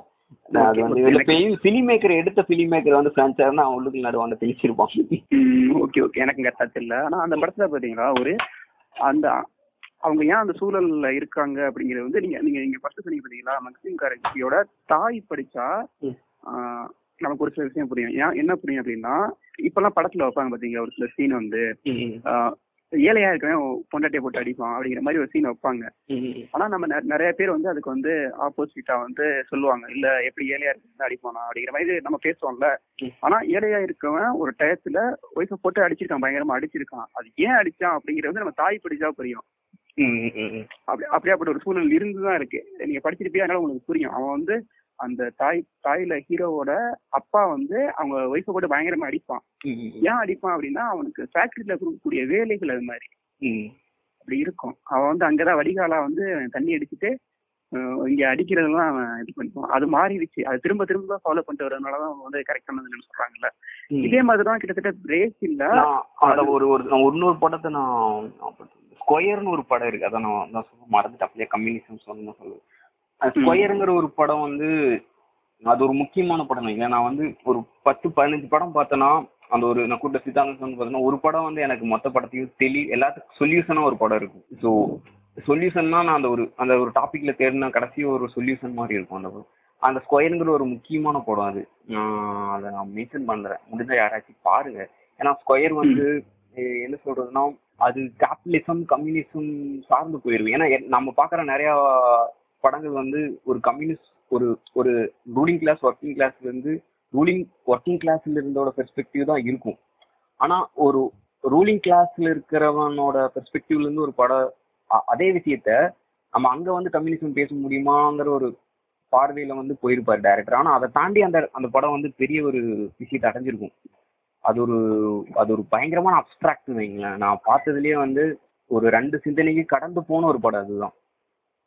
அந்த மாதிரி படங்கள் தான் நான் அதிகமா தேடி கடைசியா கண்டுபிடிக்கிறது. ஏன்னா அந்த மாதிரி படங்கள் வந்து உங்களுக்கு வந்து உங்களோட நீங்க நினைக்க முடியாத அளவு ஒரு சிந்தனையோ சிந்தனைக்கு உங்களை எடுத்துட்டு போயிடும் ஏன்னா நம்ம வந்து ரெண்டு சைடு தாண்டி விஷயத்தை யோசிக்க மாட்டோம். மேபி படிச்சீங்களா இருக்கட்டும் நான் நிறைய பேர் நான் காலேஜ் என்னோட அந்த விஷயத்தை பத்தி பேசுறீங்க நான் பார்த்துருக்கேன். ஸோ அவங்க வந்து அந்த. ரெண்டு விஷயத்துல ரெண்டுலயே அசால்ட்டா மாட்டிப்பாங்க. ஸோ அதை தாண்டி வந்து ஒரு விஷயம் இருக்குங்கிறது ஒரு நிலைப்பாட்டுக்கு வந்து அந்த படம் வந்து நீ கூட்டிட்டு போச்சு. கண்டிப்பா அது பயங்கரமான படம் தான் ஏன்னா அது ஒரு. பிரச்சனைக்கான ஒரு படம். நான் அந்த படத்தை பார்க்கும்போது சிரிச்சுட்டே இருந்தேன். அவரோட இன்னொரு படம் கூட இந்த இடம் வந்து ஆஸ்கருக்கு ஏதோ நாமினேட் பண்ணிருந்தேன் அப்பவே ஆஸ்கருக்கு நாமினேட் ஆன படம் தான் அது. அதானா ஒரு அது ஒரு இண்டிபெண்டன்ட் சினிமா அது அது ஒரு நல்ல படம். அந்த மாதிரி. அதான் நான் அது வந்து மிகவும் முக்கியமான படம் என்னை பொறுத்த வரைக்கும். அதே மாதிரி அப்போ ஜார்ஜ் ஆல்வின் சொல்லிட்டு ஒரு ரைட்டர் இப்போ அவர் அவர் வந்து புக்கு புக்கு எழுதியிருக்காரு. எல்லாமே வந்து என்ன சொல்லுவாங்கன்னா அது கம்யூனிசத்துக்கு அகைன்ஸ்டா இருக்கு மாதிரின்னு ஒரு சொல்லுவாங்க. ஆனா நான் ஒரு ஒண்ணு படிச்சேன் எனக்கு. அது அகைன்ஸ்டாலாம் இருக்க மாதிரி தெரியல. கம்யூனிசம் இருக்கணும்னா ஜார்ஜ் ஆல்வின்ஸும் தேவை அப்படிங்கிற மாதிரி இருக்கும். இப்போ நம்ம ஒரு சிந்தனையை வச்சுட்டு இன்னொருத்தவங்களை வந்து ஆப்போசிட்டா பண்ணி ரூல் பண்ணி பண்ணிக்கிறாங்க பாத்தீங்களா? அது என்ன இருக்குன்னா ஒரு விலங்கு பண்ணைன்னு சொல்லிட்டு அந்த புக்கு. விலங்கெல்லாம் ஆட்சிக்கு வந்தா எப்படி இருக்குங்கிற மாதிரி எழுதியிருப்பாரு. ஆக்சுவலா அந்த விலங்குங்கிறத வந்து யார மென்ஷன் பண்ணுவாருன்னா காம்ரேட்ஸ் அந்த கம்யூனிஸ்ட்ல இருக்கிறவங்க மென்ஷன் பண்ணுவாரு. நான் படிக்கல அப்படி தெரியும். ஆனா அது அகைன்ஸ்டான புக்குன்னு சொல்லுவாங்க. ஆனா அது கிடையாது. நீங்க இந்த ரெண்டு விஷயத்தையும் கடந்த ஒரு விஷயத்த சொல்லுன்னு சொன்னீங்களா ஸ்கொயருங்கிற. மூவி அது மாதிரி இந்த புக் வந்து எனக்கு தோணுச்சு. நீங்க ஃப்ரீயா இருக்கப்ப படிச்சு பாருங்க. கேட்டுட்டு கண்டிப்பா. நான் பாக்குறேன். கண்டிப்பா நான் பா- இது-. போயிட்டே தான் இருக்கும் நான் கண்டிப்பா அது சொந்தமா முடிவுன்னு சொல்லவே இல்லை. ஏன்னா முடிவுங்கிற ஒரு புள்ளி இல்லைங்கிறத அங்க நான் போக போக தெரிஞ்சுக்கிட்டது. ஏன்னா அது ஒரு நிறைய பயங்கரமா ஒரு ஒண்ணுக்குள்ள ஒண்ணு சிக்கலாக உள்ளது. என்னன்னா நம்ம எதுக்குறோம் பாத்தீங்களா ஒரு விஷயத்த? எதுக்குறதும் எதிர்த்து நம்ம ஒண்ணு கொண்டு வர்றதும் ஏற்கனவே உள்ள விஷயம் தான் சொல்றாங்க. இப்போ நம்ம கேபிட்டலிசத்தை எதிர்த்து கம்யூனிசம் கொண்டு வரனாலும் அதுவும் கேபிட்டலிசத்துல ஒரு வியூ தான் நம்ம அதை கடந்து போகலைங்கிறது தான் மீனிங் ரெண்டு அதான் உங்க ரெண்டு எப்படி சொல்றதுன்னா ஈகிளோட ரெண்டு ரெண்டு விங்ஸும் ஒண்ணுதான். ரெண்டு இது ஒண்ணுதான் சொல்லுவாங்க. அதுதான் அது வந்து மறுக்கவும் முடியாது. அதான் அது ஒரு இப்பவுமே அது மறுபரிசீலனை செய்யப்பட வேண்டிய சிந்தனை தான். மார்க்சிசம் வந்து முடிஞ்சதுன்னு நான் சொல்ல முடியாது. கம்யூனிசம் முடிஞ்சதுன்னு சொல்ல முடியாது. கடைசியா வா- உலகத்துக்கு இருக்கிற கடைசியா எல்லாம் முடிஞ்சிட்டு நீங்க அங்கதான் வரணும்னு காட்டி அது பொறுமையா வைத்துட்டு காத்துட்டு தான் இருக்கு அப்படிதான். அது. பார்த்து அது காத்துக்கிட்டே தான் இருக்கு. நம்ம என்னதான் ஒரு சூழலுக்கு வந்தாலும் ஏன்னா இந்த உலகமே கேபிட்டலிசம் நம்ம நினைக்கிற மாதிரி எல்லா வெல்த்துமே ஒரு குறிப்பிட்ட யார்கிட்டயோ தான் இருக்கு. யார்கிட்டயும் இல்ல. ஒரு நைன்டி நைன் பர்சன்ட் ஆஃப் பீப்புளுக்கு அந்த சம்மந்தமே இல்ல. ஒரே ஒரு பர்சன்ட் பீப்புள்ன்றது எப்பவுமே வெல்த் இருக்கு. நான் சொல்றது இந்தியால அம்பானி அந்த மாதிரி சொல்ல மொத்தமாவே யார்கிட்டயோ ஒரு பக்கம். வேர்ல்ட்லயே இதுவரை இலிமினாட்டின்னு சொல்லலாம் இந்த மாதிரி விஷயத்த பேசுறது. பட் ஆனா உண்மையாலுமே எனக்கு அது வந்து இவங்க வந்து அந்த- மாதிரி ஒரு குறிப்பிட்ட பேர் இருக்கதா இவங்க இலுமினாட்டின்னு மாத்தி விட்டு அது அதுதான். ஆனா ஆனா அது உண்மைதான். நீங்க எப்படி பாத்தீங்கன்னாலும் அதான் நம்ம சொல்யூஷன் தேடிட்டே போறோம். சொல்யூஷன் சொல்யூஷன்லாம் இருக்கு பட் ஆனா எதுவுமே நடக்கல. அப்படிங்கும்போது வந்து அப்படிங்கும்போது அப்படிங்கும்போது என்ன விஷயம் எனக்கு படுதுன்னா உண்மையாலுமே அங்க யாரோ பயங்கரமா ஒரு லாக் பண்ணி வச்சிருக்காங்க எல்லாத்தையும். ஸோ நம்ம நினைக்கிற. மாதிரி வந்து அடுத்த நாள்ல ஃப்ரீ பண்ண முடியும். எல்லாமே ஃப்ரீ பண்ண முடியும். பெட்ரோல் இல்லாம வண்டி ஓட்டுற நம்ம கொண்டாட முடியும். ஆனா வண்டி ஓட்டினா பெட்ரோல்காரங்க அங்க அங்க அவன் வந்து பிசினஸ் பண்ண முடியாது. எல்லாம் பண்ண முடியாதுன்னு சொல்லிட்டு எல்லா வகையிலையும் சொல்லிட்டு ஒரு இண்டிவிஜுவல் வந்து அந்த ஒரு கட்டுக்குள்ளேயே வச்சிருக்காங்க. அது. எப்பவுமே தான் பின்னி நடந்துட்டே தான் பின்னி இருக்கு. எல்லாம் இந்த பின்னி பின்னியே இருக்கு. எல்லாமே பின்னி. பின்னி இருக்கு. நம்ம நினைக்காத அளவு இண்டாக்ட்ரினேஷன் ஒரு வார்த்தை இருக்கு. இண்டாக்ட்ரினேஷன் அதாவது நான் எல் அந்த நான் பார்த்த எல்லா படத்துலயும் ஒரு அந்த அந்த விஷயம் அந்த விஷயம் வரும் இண்டாக்ட்ரினேஷன் ஒரு இண்டிவிஜுவல் வந்து ஒரு எப்படி இண்டாக்ட்ரினேஷன் பண்ணப்படுறான்? ஒரு இண்டிவிஜுவல் வந்து எப்படி இந்த சொசைட்டி கட்டமைப்புக்குள்ள மாட்டப்படுறான் அதாவது ஒரு எறும்பு வந்து ஒரு இமயமலைக்கு முன்னாடி முன்னாடி நிக்கிற மாதிரி விஷயம் தான் ஒரு சொசைட்டி ஒரு கவர்மெண்ட் முன்னாடி வந்து ஒரு இண்டிவிஜுவல் நிற்கிறது அந்த மாதிரி விஷயம் தான் ஸோ ஒரு இண்டிவிஜுவல் வந்து எல்லா படத்துலையுமே ஒரு இன்டாக்டிவேட் பண்ணப்படுவோம் ஸோ அது மாதிரி நம்ம நினைக்கிறோம் ஒரு விஷயத்த நம் நம்ம நம்ம எல்லாருமே இன்டாக்டிவேட் பண்ணப்பட்ட ஒரு எறும்பு தான் நம்ம எல்லாமே ஒரு ஜஸ்ட் இன்டாக்டிவேட் பண்ணுற ஒரு இண்டிவிஜுவல்ஸ் தான். ஸோ ஒரு கவர்மெண்ட்டோ ஒரு செட்டப்போ நம்ம எப்பவுமே வந்து அதை மாற்றவோ ஒன்றுமே பண்ண முடியாது. ஏன்னா அது பயங்கரமான ஒரு கட்டமைப்பில் இருக்கு. நான் அதையே தான் நான் யோசிச்சிருக்கேன். நான் எல்லா சமயத்திலும் யோசிச்ச ஒரு பாயிண்ட்டுக்கு மேல நான் அதுதான் வரும். ஏன்னா நம்மளால ஒன்றும் பண்ண முடியாதுங்கிறத நமக்கு தெரியும். ஏன்னா ஒரு நமக்கு தெரியாம பல வகையில சில விஷயங்கள் யார் கையிலயும் இருக்கு. அது நீங்க சொல்ற மாதிரி இருந்துகிட்டு தான் இருக்கும்னு நினைக்கிறேன். அது எயிட்டி டுவெண்ட்டி ஃபார்முலான்னு சொல்லுவாங்க. அது மறைக்கிறதுன்னு சொல்றாங்களா? அது ஒரு மாதிரி நீங்க சொல்றது ஒரு சைடு இருக்கு. நம்ம சிட்டி ஆஃப் கார்டுக்கு வருவாங்க. சிட்டி ஆஃப் கார்டில் வந்து அவ்வளோ ஒரு பயங் அவங்க அவங்க வந்து பயங்கரமா என்ன கொலை நடக்கும் கொள்ளை நடக்கும். அந்த இதுலேருந்து ஒருத்தன் ஃபோட்டோகிராஃபராகனு வருவான் பாத்தீங்களா? ப்ரெஸ்ஸுக்கு வருவான்.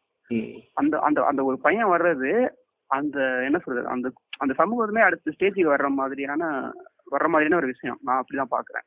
ஏன்னா அவன் பக்கத்துல இருக்கவங்களே பார்த்து பார்த்து இன்ஸ்பயர் ஆகி ஆஹ், கொலை பண்ண ஆரம்பிச்சிருவானுங்க. நீங்க லாஸ்ட்ல கிளைமேக்ஸும் பார்த்தா அப்படிதான் நடக்கும். சின்ன பசங்க சுத்தி எடுத்துருவாங்க வந்து. ஆனா அதெல்லாம் மீறி ஒருத்தன் வந்துருவான் ஒருத்தன் போட்டோகிராஃபரா அது ரொம்ப ரொம்ப முக்கியமான விஷயம். அது மாதிரி ஒரு சில பேர் வர வர அந்த அது எல்லாமே மாற ஆரம்பிச்சிடும் அங்க இருக்கவங்க எல்லாமே மாற ஆரம்பிச்சிடும் அதான் ஒரு நம்பிக்கை கொடுக்கறதே வந்து ஒரு சினிமா தான். எல்லாத்தையும் தாண்டி இதெல்லாம் தாண்டியும் ஒரு விஷயம் பண்ண முடியும் உன்னால அப்படிங்கிறது நம்பிக்கை கொடுக்கறதே அந்த தெளிவை கொடுக்கறதே அந்த பார்வை கொடுக்கறதே சினிமா தான். நம்மனால வந்து என்ன பண்ண முடியும்? அதான் எப்பவுமே நான் களத்துல இறங்கி போராட்டங்கிற ஒரு விஷயத்துக்கு நான் போனதே இல்லை.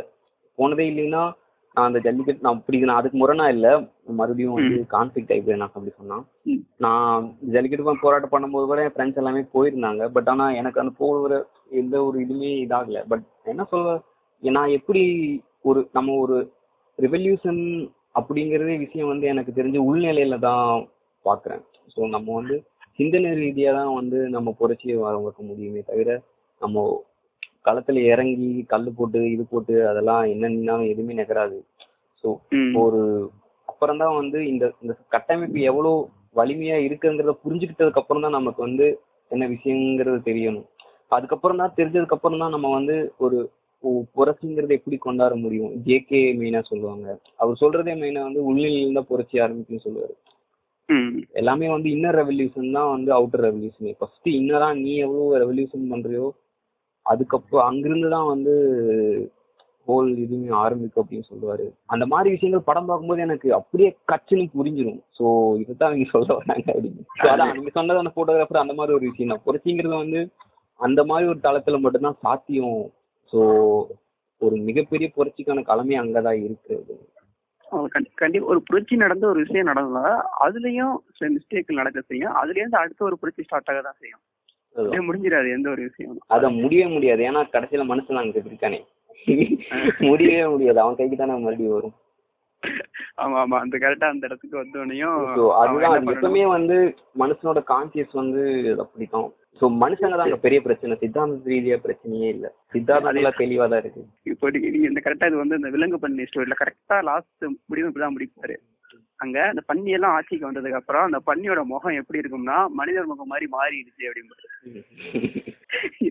அப்ப எவ்வளவு பயங்கரமான ஒரு வார்த்தையில அப்படியே பயங்கரமா மாத்திட்டாரு அந்த ஓல் ஸ்டோரி அந்த இடத்துக்கு வந்தோடனே எப்படி இருப்பாங்க அப்படிங்கறத வந்து அவரு பயங்கரமா எழுதியிருப்பாரு.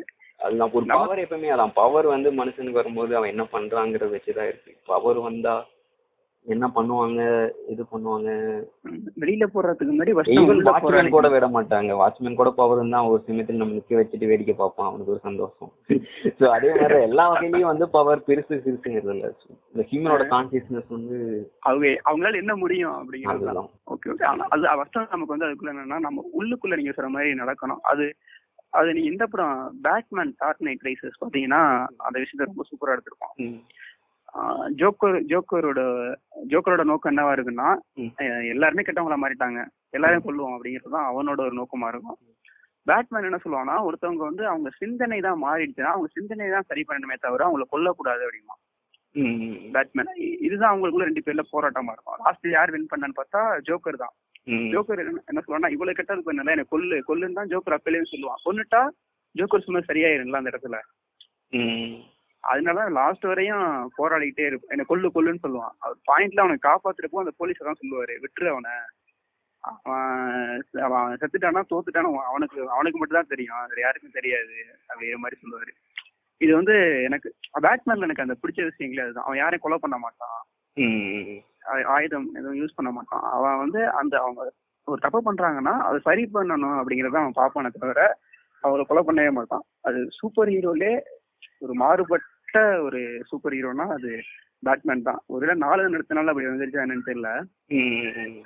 பவர் எல்லாம் பவர் எல்லாம் பெருசா இருக்காது. அவனே கொண்டு வந்துட்டு ஒரு மனு அவன் மனுஷனா தான் இருப்பான். அப்படின்னா. சூப்பர் சூப்பர் மேனுக்குலாம் பாத்தீங்கன்னா லேசர்ல ஒரு கண்ணுல இருந்து. அப்பெல்லாம் வராது அவனுக்கு. இவனா பண்ணி இருப்பான். ஆக்சுவலா அந்த படமும் ரொம்ப முக்கியமான படம். அது- அதோட ரேட்டிங்லாம் அதிகமா இருக்கும். நமக்கு புரியல ஃபர்ஸ்ட் பாக்குறப்போ. என்னடா ரொம்ப ஸ்லோவா இருக்கு ஒரு படம். ஏன்னா மூணு மணி நேரத்துக்கு ரெண்டே முக்கால் மணி நேரம் வரும் அந்த படம்லாம். ம் எப்படா உட்காந்து நேரம் பாக்குறதுன்னு நினைப்பான் பார்த்தா அப்ப அதுல அவ்வளவு விஷயங்கள் இருந்துச்சு. பேட்மேன்லயும் அது சூப்பர் ஹீரோ படம் அப்படிங்கறதுனால அதை வந்து நம்ம எப்படி சொல்றது ஒரு வேர்ல்டு சினிமா இல்ல அப்படின்னு சொல்லிட முடியாது. அதான் கண்டிப்பா. அதான் இது அதான் லேபர் ஆஃப் லவ்னு ஒரு நான் படம் பார்த்துருக்கேன் ஆஹ், அது ஒரு மராத்தி அது அது ஆக்சுவலி அந்த படத்துல டயலாக்கே ஒரு படமே டயலாக்கே இருக்காது அந்த படத்துல. எதுவுமே இல்லை மொத்த படத்துலயுமே டயலாக்கே இருக்காது. வெறும் அமைதியாவே இருப்பாங்க. ஒரு ஒன்றரை மணி நேரம் படம் இது. அதுல வந்து வெறும் விஷுவலா தான் நெரேட்டிவ் இருக்கும். ஆஹ், கொல்கட்டால நடக்கிற விஷயம் நினைக்கிறது நல்லா இருக்கும். அந்த படம் வந்து அந்த படங்கள் அந்த அந்த படம் வந்து ரொம்ப ஆர்டிஸ்டிக் ரீதியா இருக்கும். ரொம்ப ஆர்ட்டா இருக்கும். ரொம்ப பைட்டிக்கா இருக்கும். அந்த மாதிரி படம்லாம் வந்து எனக்கு ஒரு பெரிய எப்படி சொல்றதுன்னா ஒரு ஒரு படம் வந்து என்னங்கிறது வந்து நீங்க யோசிச்சிட்டே இருப்பீங்க. நம்ம வந்து ஒரு படம் பாக்குறோம்னா நம்மளோட ஒரு படம்னா நமக்கு ஒரு குறிப்பிட்ட மைண்ட் செட் இருக்கும். இதுதான் படம் அப்படிங்கிறது. த்ரீ ஆக்ட் ஸ்ட்ரக்சர்ல இருக்கும் சில படங்கள்லாம். ஃப்ளோவா போயிட்டு இருக்கும் ஸோ எல்லாத்துக்கும் ஒரு கட்டமைப்பு இருக்கு. நம்ம இந்த மாதிரி படங்களே பார்த்துட்டே இருக்கும் திடுதுப்புன்னு இந்த மாதிரி இடையில எனக்கு ஒரு படம் இப்படி வரும்போது ஸோ படம்னா எனக்கு இப்படி இருக்கும் அப்படிங்கிற ஒரு பெர்ஸ்பெக்டிவ் கொடுக்கும்ல உங்களுக்கு? ஸோ அந்த. மாதிரி வந்து ஆன படங்கள் படம் வந்து எனக்கு லேபர் ஆஃப் சொல்லுவோம் அந்த மாதிரி நான் நிறைய படங்கள் ஃபெஸ்டிவல் நான் பார்ப்பேன் ஆக்சுவலி ஆக்சிடென்ட்டாக நிறைய படம் எனக்கு அந்த மாதிரி படங்கள் நிறைய பார்க்கறதுக்கு தான் மெயினாக நாங்கள் போகிறதே. அதே மாதிரி ஆஞ்சல்னு ஒரு படம் இருந்திருக்கும். அந்த படம்லாம் நீங்க ட்ரைலர் கூட கிடைக்காது. நான் அந்த படத்துக்கான. ட்ரைலர் எல்லாமே தேடி பார்த்துட்டு இருந்தேன். அந்த படத்தை நின்று தான் பார்த்தேன் நான் நான் கேரளால. அந்த படம் வந்து கே- ஒரு ஒரு ஒரு அந்த மெட்டா அதாவது ஒரு ஒரு ஒரு கேரக்டர் இருக்கும் ஆனா அந்த கேரக்டர் பேசிட்டு இருக்கும். ஆனா அந்த கேரக்டர் வந்து எக்ஸிஸ்டன்ஸாவே இருக்காது. பிசிக்கலா எக்ஸிஸ்டன்ஸாவே அங்க இருக்காது படத்துல. ஆனா அந்த அதை வச்சு அந்த படம் முழுசா டிராவல் ஆயிருக்கும். ஆனா அந்த கேரக்டர் மனசுல உங்களுக்கு இப்ப இருக்கும். ஆனா நீங்க அந்த அந்த அந்த கேரக்டர் நீங்க கண்ணில் கூட பார்த்துருக்க மாட்டீங்க படத்துல. அது வந்து எப்படி சொல்றது? அந்த- அந்த- மாதிரி உணர்வு வந்து எனக்கு ரொம்ப ஸ்ட்ரேஞ்சா இருந்துச்சு. என்ன அதாவது ஒரு சினிமாங்கிறது வந்து ஒரு படங்கிறது வந்து ஒரு ஸ்டாலிக்கு இப்படி சொல்ற மாதிரி ஒரு தாட் ஒரு இமேஜ் எதை வேணாலும் நீங்க வந்து ஒரு படமா கன்வெர்ட் பண்ண முடியும் அப்படிங்கிற ஒரு ஒரு ஸ்டேட்மெண்ட் கொடுத்துருப்பாரு. ஆனா அந்த ஸ்டேட்மெண்ட் வந்து இந்த மாதிரி படங்கள் பார்க்கும்போது எனக்கு இன்னும் ஸ்ட்ராங் ஆச்சு ஏ- நான் ஒரு ஒரு படம் பார்க்கறேன்னு இல்லை நான் ஒரு ஒரு ஃபீல் நானும் ஒரு ஃபில்ம் மேக்கர் ஒரு ஐடியாவில் இருக்கிறோம் தான். ஸோ அதனால எனக்கு வந்து ஒரு இந்த ஒரு அந்த அந்த- அந்த படங்கள்லாம் வந்து அந்த எனக்கு ஃபில்ம் மேக்கராக மோட்டிவ் இல்லையா நான் பார்த்துருப்பேனான்னு எனக்கு தெரியல. எப்படின்னா படம் பார்க்கறனால தான் ஃபில்ம் மேக்கர் ஆனான்னு எனக்கு அதுவும் தெரியல. பட் ஆனால் என்ன விஷயம்னா அந்த மாதிரி படங்கள் வந்து படம்னா தாண்டி இருக்கு. நம்ம வந்து கெஸ்டே பண்ண முடியாது. ஒரு படங்கிறது என்னன்னு நம்மளால கடைசி வரைக்கும் சொல்லவே முடியாதுன்னு சொல்லுவாங்கல்ல.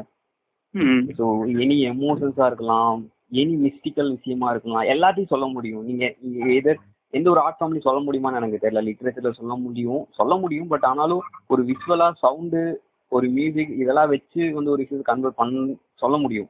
அதிகமாக சொல்ல. முடியும் ஒரு விஷயத்த. ஸோ அந்த வகையில வந்து ஒரு சினிமா வந்து ஏன் இந்த அளவுக்கு தவிர்க்க முடியாத விஷயமா என் லைஃப்ல இருக்கிறதுக்கான காரணம் இப்போ எனக்கு புரியுது. பட் அது நீங்க சொன்ன மாதிரி சினிமால தான் எல்லாமே இருக்கும். பெயிண்டிங் இருக்கும் போட்டோகிராஃபி இருக்கும். ஆர்டியும் வந்து கனெக்ட் பண்ற புள்ளியே வந்து ஃபிலிம் தான். ஸோ கம்பைன்ஸ் எல்லா ஆர்ட் ஃபார்மையும் கம்பைன் பண்றது மியூசிக் ரைட்டிங்.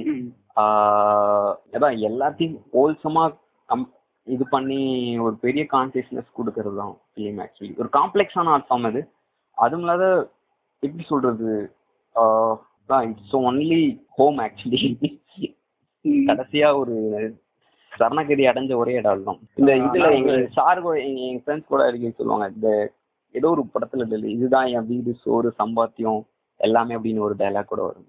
ரஜினி கூட சொல்லுவாரு. நிறைய நிறைய படத்துல வந்து ரஜினி சொல்லுவாரு. ரஜினி கூட ஒரு படம் இந்த இந்த பாலம் கட்டுற ஏதோ படம். லிங்கா.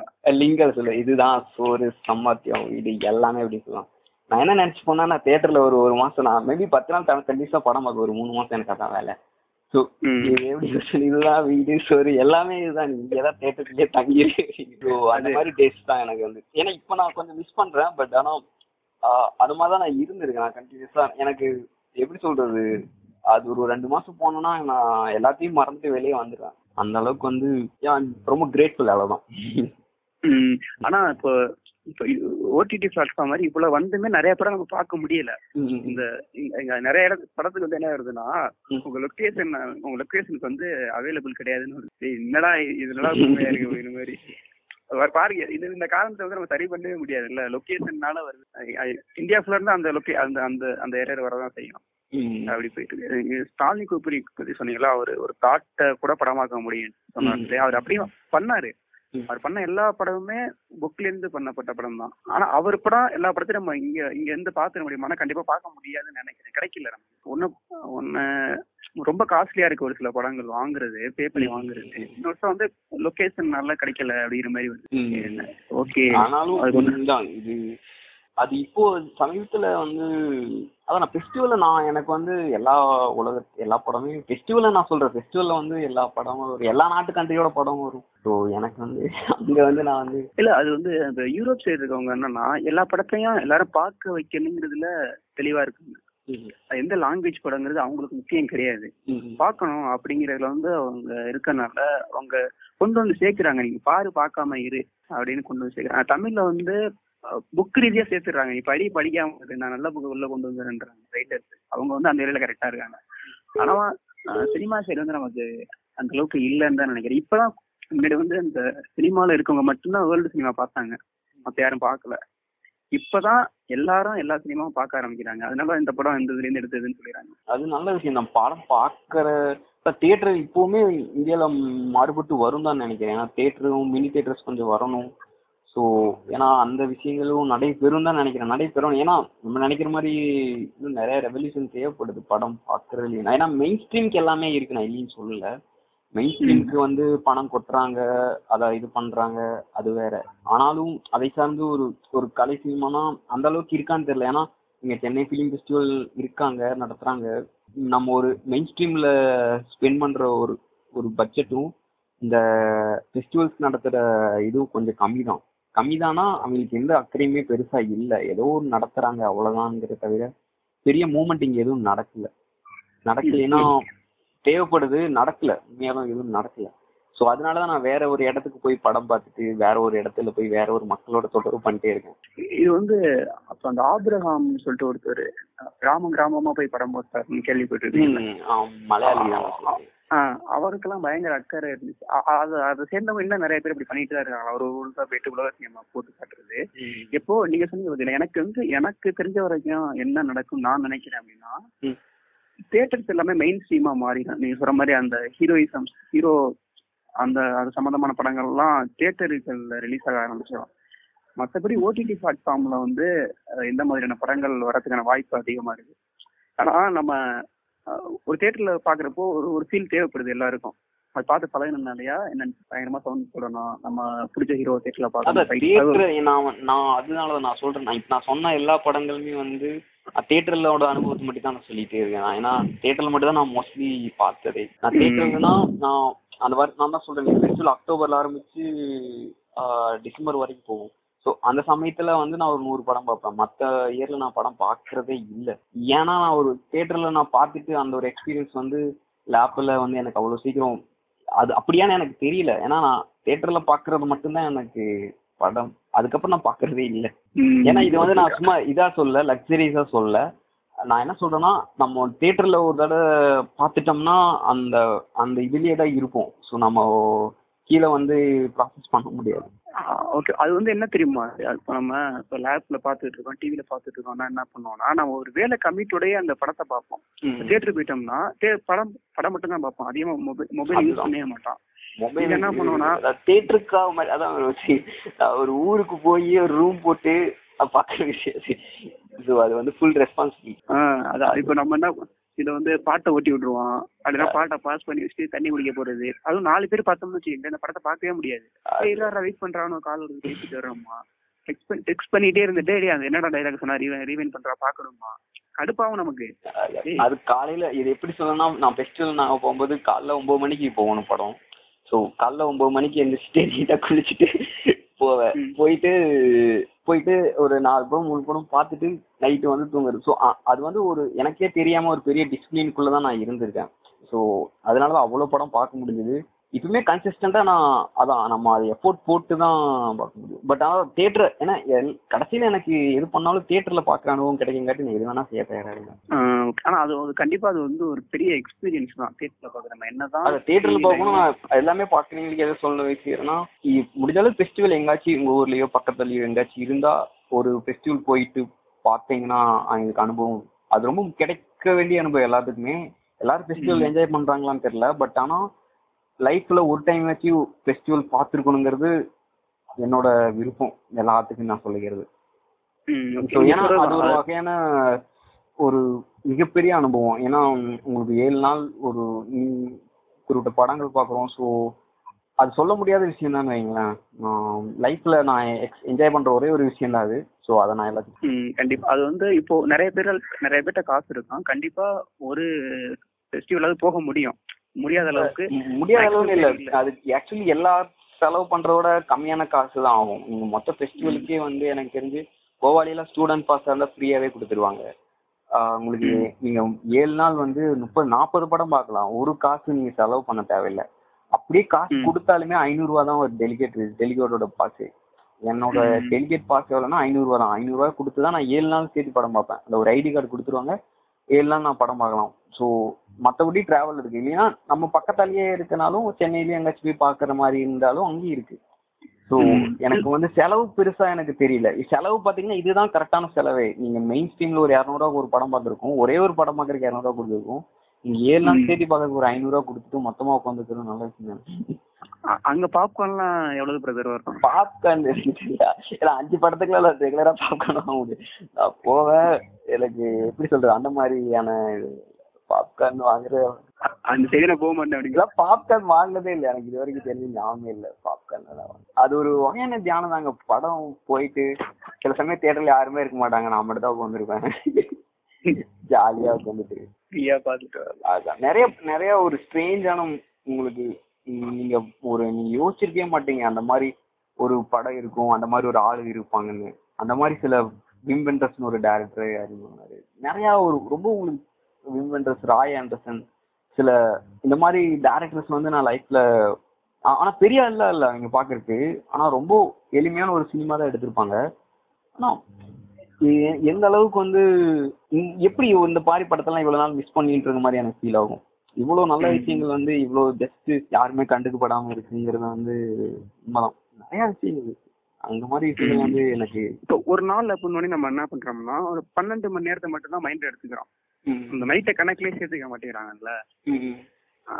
அதுக்கு அதனாலதான் அவங்க பாதி தான் கணக்கில் எடுத்துக்கிறதுக்காண்டி தான் ஏஎம்பிஎம் கண்டுபிடிச்சாங்கன்னு தெரியல. அதே மாதிரி ஒரு பார்வை வந்து முழுமை அடையணும். ஒரு ஒரு நிகழ்வோட பார்வை முழுமை அடையணும் அப்படின்னா. அது ஆண் பார்வையிலயும் இருக்கணும் பெண் பார்வையிலயும் இருக்கும் அப்படி சேர்ந்து பாக்குறப்பதான் அந்த நிகழ்வு வந்து முழுமையான ஒரு விஷயமா மாறும் அப்படிங்கிறாங்க இப்ப எப்படி ஒரு நாள்ல வந்து இருபத்தி நாலு மணி நேரமோ அதே மாதிரி ஒரு நிகழ்வோட பார்வை இது வந்து யாரு சொன்னது அப்படின்னு பாத்தீங்கன்னா ஓசோ தான் சொன்னாரு இப்ப எதுக்குன்னா பிலிமும் அந்த மாதிரி வந்தா நல்லா இருக்கும் அப்படிங்கிறது ஆனா நான் சொல்றது பதிலா இருக்குமான்னு தெரியல ஆனா நான் சொல்றேன் என்னன்னு. என்னை பொறுத்த வரைக்கும் அந்த ரெண்டும் பார்வையும் மீட்டே ஆகாதுன்னு எனக்கு தோணும். மீட்டே ஆகாதுன்னா ஒரு ஒரு கட்டத்துல வந்து ஒரு ஆணோட பார்வைங்கிறதே வேற பெண்ணோட பார்வைங்கிறதே வேற. வேறன்னா நம்ம அதை சந்திக்கவே முடியாது. சந்திக்க முடியாது. ஆனாலும் அதை தாண்டி ஒரு விஷயத்த சொல்ல முடியும். அது சந்திக்க முடியாது அதுதான். அதான் ப்ராக்டிக்கலான அதான் முடியாதுன்னு நான் என்ன சொல்றேன்னா அதான் இப்போ நான் என்ன சொல்றேன்னா நான் ஒரு பேசன் ஏதோ ஒரு படம் ஒரு படம் பார்த்தேன். அது வந்து ஒரு ஒரு உமன் வந்து ஒரு மென்னுக்காக வெயிட் பண்ணிட்டு இருப்பாங்க. So they will have intercourse for some time so அப்படி கொஞ்ச நேரம் வச்சுட்டு போவாங்க. ஸோ அப்படியே எங்க லைஃப் போயிட்டு இருக்கும். ஒரு ஜஸ்ட் ஒரு ஒரு ஒரு த்ரீ மந்த்ஸ் நடக்கிற ஒரு ரிலேஷன்ஷிப் ஸ்டோரி தான். ஸோ அதில் அந்த மென்னுக்காக வெயிட் பண்ணிட்டே இருப்பா போயிட்டே இருப்பாங்க. ஸோ பட் ஆனாலும் அந்த உமனால வந்து அந்த மென்னை விட முடியாது. ஆனால் ஆனா அவன் வந்து இவளை வந்து ஒரு ஜஸ்ட் ஒரு எக்ஸ்பைட்டிங் திங் மாதிரி தான் யூஸ் பண்ணுவான். பட் ஆனாலும் இவளுக்கு ஒரு லஸ்ட் ஒரு பேஷன் கிடைக்கும் காட்டி she will proceed it actually அந்த பாயிண்ட்ல வந்து நான் சொல்லலாம் எதுக்கடி அவளை பார்த்துட்டு இருக்கேன் அப்படின்னு சொல்லிட்டு சொல்லலாம். பட் நமக்கு தோணும். பட் ஆனாலும் ஒரு உமனுக்கும் அவங்களோட ப்ளஸர் அவங்களோட டிசைர் வச்சு தான் முடிவாகுது ஸோ அது வந்து ஆக்சுவலி ஒரு உமன் எடுத்த படம் அது. அந்த பாயிண்ட்ல வந்து நான் என்னதான் சொன்னாலும் அந்த அந்த அவங்க நிலையில என்னால நிக்க முடியாது. ஸோ ஆனா என்னால புரியுது அவங்க என்ன சொல்ல வராங்க. இதே நிலைமை தான் நின்றுருக்கும் பட் நான் சொல்றேன் அந்த செக்ஸுவாலிட்டி அவங்க அவங்க அவங்க பாக்குற ஒரு மேல் கேஸும் அவங்க ஒரு மேல எப்படி பாக்குறாங்க ஸோ அவங்க பாக்குற விதங்கள் எல்லாமே மாறுபடும். நம்ம என்னதான் குட்டிக்கர் நடிச்சாலும் அது எனக்கு மேட்ச் பண்ண முடியுமான்னு தெரியல. ஏன்னா நானுமே ஒரு இப்போ ரீசெண்டா ஒரு எல்ஜிபிடி சொந்தமா ஒரு ஒரு ஸ்டோரி எழுதலான்னு ட்ரை பண்ணிருக்கேன். ஒரு ஒரு லெஸ்பியன் பத்தியான ஒரு ஸ்டோரி ஸோ அந்த. ஸ்டோரிக்கு வந்து நான் ஒன் இயரா நானும் ஃப்ரெண்டும் பேசிட்டு இருந்தோம். ஆனா அந்த உண்மையான ஆக்சுவல் விஷயத்த நாங்க வந்து இன்னுமே அண்டர் அண்டர்ஸ்டாண்ட் பண்ணிட்டு இருக்கோம் ரிசர்ச் பண்ணிட்டே இருக்கோம். ஸோ எனக்கு நாளுக்கு நாளுக்கு ஒரு இன்ஃபர்மேஷன் அதிகமாயிட்டே இருக்கு. நான் வந்து என்ன நடக்குங்கிற விஷயத்த என்னால புரிஞ்சுக்க முடியல. நான் அதனாலதான் ஒரு டைம்ல நான் முடிவே யார்ட்டாச்சும் வந்து ஃபீமேல் ரைட்டர்ஸ்டே கொடுத்து இந்த ஸ்கிரிப்ட் முடிச்சிடலாமான்லாம் யோசிப்பேன். ஒரு அந்த பெர்ஸ்பெக்டிவ் வர்றது வந்து அது ஒரு பெரிய விஷயம் வைங்களா அந்த எங்க சார் சொல்லுவாரு அந்த பெர்ஸ்பெக்டிவ் வந்துருச்சுன்னா அதுதான் விஸ்டம் அதுதான் ஹையஸ்ட் திங். அப்படின்னு சொல்லுவாரு. அதனால ஓசோவுக்கு மட்டும் அந்த பாரி வந்திருக்கு. ஓ அதான் ஓசோ அதான் ஓசோ சொல்றதான் ஓசோ வந்து அதான் அவர் வந்து அதான் உண்மை அல்டிமேட் ட்ரூத்தே அதான் என்ன பண்ண முடியும். அதனாலதான் ஒரு ஞானி.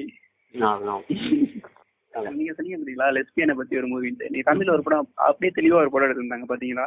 இல்ல நான் தமிழ்ல என்ன படம் பார்க்கல நைன்டி எம்எல் சொல்லிட்டு. இல்ல இல்ல நான் பார்க்கல அது எதை பத்தி. டிஸ்கஸ் பண்ணிட்டு இருந்தாங்க பட் ஆனா நான் பார்க்கல இல்ல சும்மா உங்களுக்கு கண்டி சொன்னா அது ரொம்ப கமர்ஷியலான ஒரு மேம்போக்கான ஒரு படம். அந்த வியாபாரத்துக்காக எடுக்கப்பட்ட படம். நல்லா தெரியும் பாக்குறது ஒரு சில ஒரு சில சின்ன சின்ன நிமிடம் வச்சிருப்பாங்க. அது ஒண்ணுமே இல்ல. இப்போ ஏன்னா நான் நான் வந்து இதை பத்தி ஒரு பாட்காஸ்ட்ல பேசலான்ட்டு எவ்வளவோ பிளான் பண்ணேன். அது வந்து எனக்கு அதுக்கு வந்து லெஸ்பியன் பேசினா கரெக்டா இருக்குன்னு சொல்லிட்டு என்னென்னமோ பண்ணேன். அது வந்து நான் ஏன் அந்த அந்த எபிசோட் பண்ண நினைச்சேன்னு வச்சுக்கோங்களேன். ஒருத்தவங்களை பார்த்து லெஸ்பியன் சொல்லிட்டா எல்லாரோட மைண்ட் தாட் என்ன இருக்குன்னா அவங்களோட செக்ஸுவல் ரிலேஷன்ஷிப் பத்தி மட்டும்தான் இருக்கு. ஒரே. ஒரே அந்த ஒரே கோட்ல தான் பாக்குறாங்க லெஸ்பியன் தானே அந்த அந்த ஒரு திங் தானே வருது. அதை தாண்டி எவ்வளவோ விஷயங்கள் இருக்குல்ல? இப்போ வந்து ஒரு அதான் அது மிக- மிகப்பெரிய முரண் தான். அது வந்து ஏன்னா அது ஒரு ஒரு இண்டிவிஜுவலோட தேவையின் பொருட்டு இருக்குல்ல. ஒரு ஒரு இண்டிவிஜுவல் வந்து எதை தேவைப்படுறாங்க அவங்க எங்க வந்து தளர்வாகிறாங்கன்னு இருக்கு. ஒரு ஆண் கிட்ட இங்க தளர்வாக முடியலன்னு என்ன பண்ண முடியும்? ஸோ அவங்களுக்கு ஏற்ற ஒரு இடத்த கண்டுபிடிக்கிறாங்க. ஸோ அது ஒரு இண்டிவி ஏன்னா அது ஒரு எப்பவுமே வல்னரபுளான கம்யூனிட்டி ஹோமோசெக்சுவாலிட்டி பொறுத்த வரைக்கும். ஸோ அவங்க அவங்களோட அவங்கள வந்து நம்ம நம்ம மனநிலை நம் நம்மன்னு சொல்ல முடியாது இன்க்ளூடிங் மைசெல் ஸோ நம்ம வந்து ஒரு ஒரு வல்னரபுளான இருக்கும்போது அவங்களோட அவங்களோட தேவைகளும் அவங்களோட சைக்காலஜியும் வேற ஒரு டய- விதத்துல இயங்கிட்டு இருக்கும். ஸோ. அதை வந்து நம்மனால இந்த சொசைட்டியோட தாட்டோட மெர்ஜ் பண்ணி பார்த்தோம்னா சம்மந்தமே இல்லாத இருக்கும். அது செட்டே ஆகாது.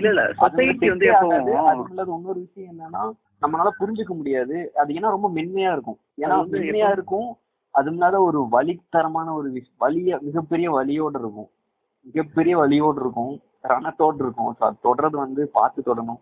ரொம்ப பார்த்து. தொடணும். அதனாலதான் நான் வந்து என்னதான் ஒரு ஷார்ட் ஃபிலிமா ஒரு டெலிஃபிலிமா இருந்தாலுமே வந்து ஒரு ஒன்றரை வருஷமா அந்த விஷயத்தை நான் உள்ள போகாம சுத்தி சுத்தி வந்துட்டு இருக்கேன். ஏன்னா. அதோட பிரச்சனை தெரிஞ்சுக்கணும். உண்மையான விஷயங்கள் என்னங்க? கண்டிப்பா. இப்போ அந்த பாட்காஸ்ட் கேட்டுக்கிட்டு இருக்கவங்க வந்து ஆக்சுவலா லெஸ்பியன் சம்பந்தமா ஒரு படம் இருக்கு. ப்ளூ இஸ் த வார்மஸ்ட் கம்பென்னு சொல்லிட்டு. அந்த படம் பார்க்கலாம். அந்த படம் அதான் அந்த படத்துல முக்கியமா ஒரு விஷயம் சொல்லுவேன். அந்த படத்துல வந்து ஒரு பெண்ணோட உச்சநிலை பத்தி அதிகமா விளக்கியிருப்பாங்க. ஸோ ஒரு பெண்ணோட உச்சநிலை தான் வந்து அதிகபட்சமான உச்சநிலைன்னு சொல்லியிருப்பாங்க. அவங்க அவங்களோட பிரிவு எல்லாம் ஏத்துக்கவே முடியாது. எந்த காமன் லவ் பிரிவு கூட பிரச்சனை இல்லை. பயங்கரமானதா இருக்கும். பிரிவு அதான் அது வந்து அதான் எங்க கடைசி கடைசியே வாழ்க்கையில கிடைச்சிருக்க கடைசி ஹோப் அதுதான். ஸோ மேபி மற்ற ஸ்டேட் எல்லா ரிலேஷன்ஷிப்லயும் நீங்க அசால்ட்டா டக்கு டக்குன்னு just you can move but ஆனா இதுல வந்து அவ்வளவு சீக்கிரம் சாத்தியம் இல்லை. கண்டிப்பா. ஓகே நன்றி பிரதர் பாட்காஸ்ட்ல And இந்த பாட்காஸ்டோட எபிசோட்ஸை பத்தி எதுவும் கமெண்ட் பண்ணணும் அப்படின்னா underscore Karthik underscore U R இந்த இன்ஸ்டா ஐடிக்கு மெசேஜ் பண்ணலாம். நன்றி வணக்கம்.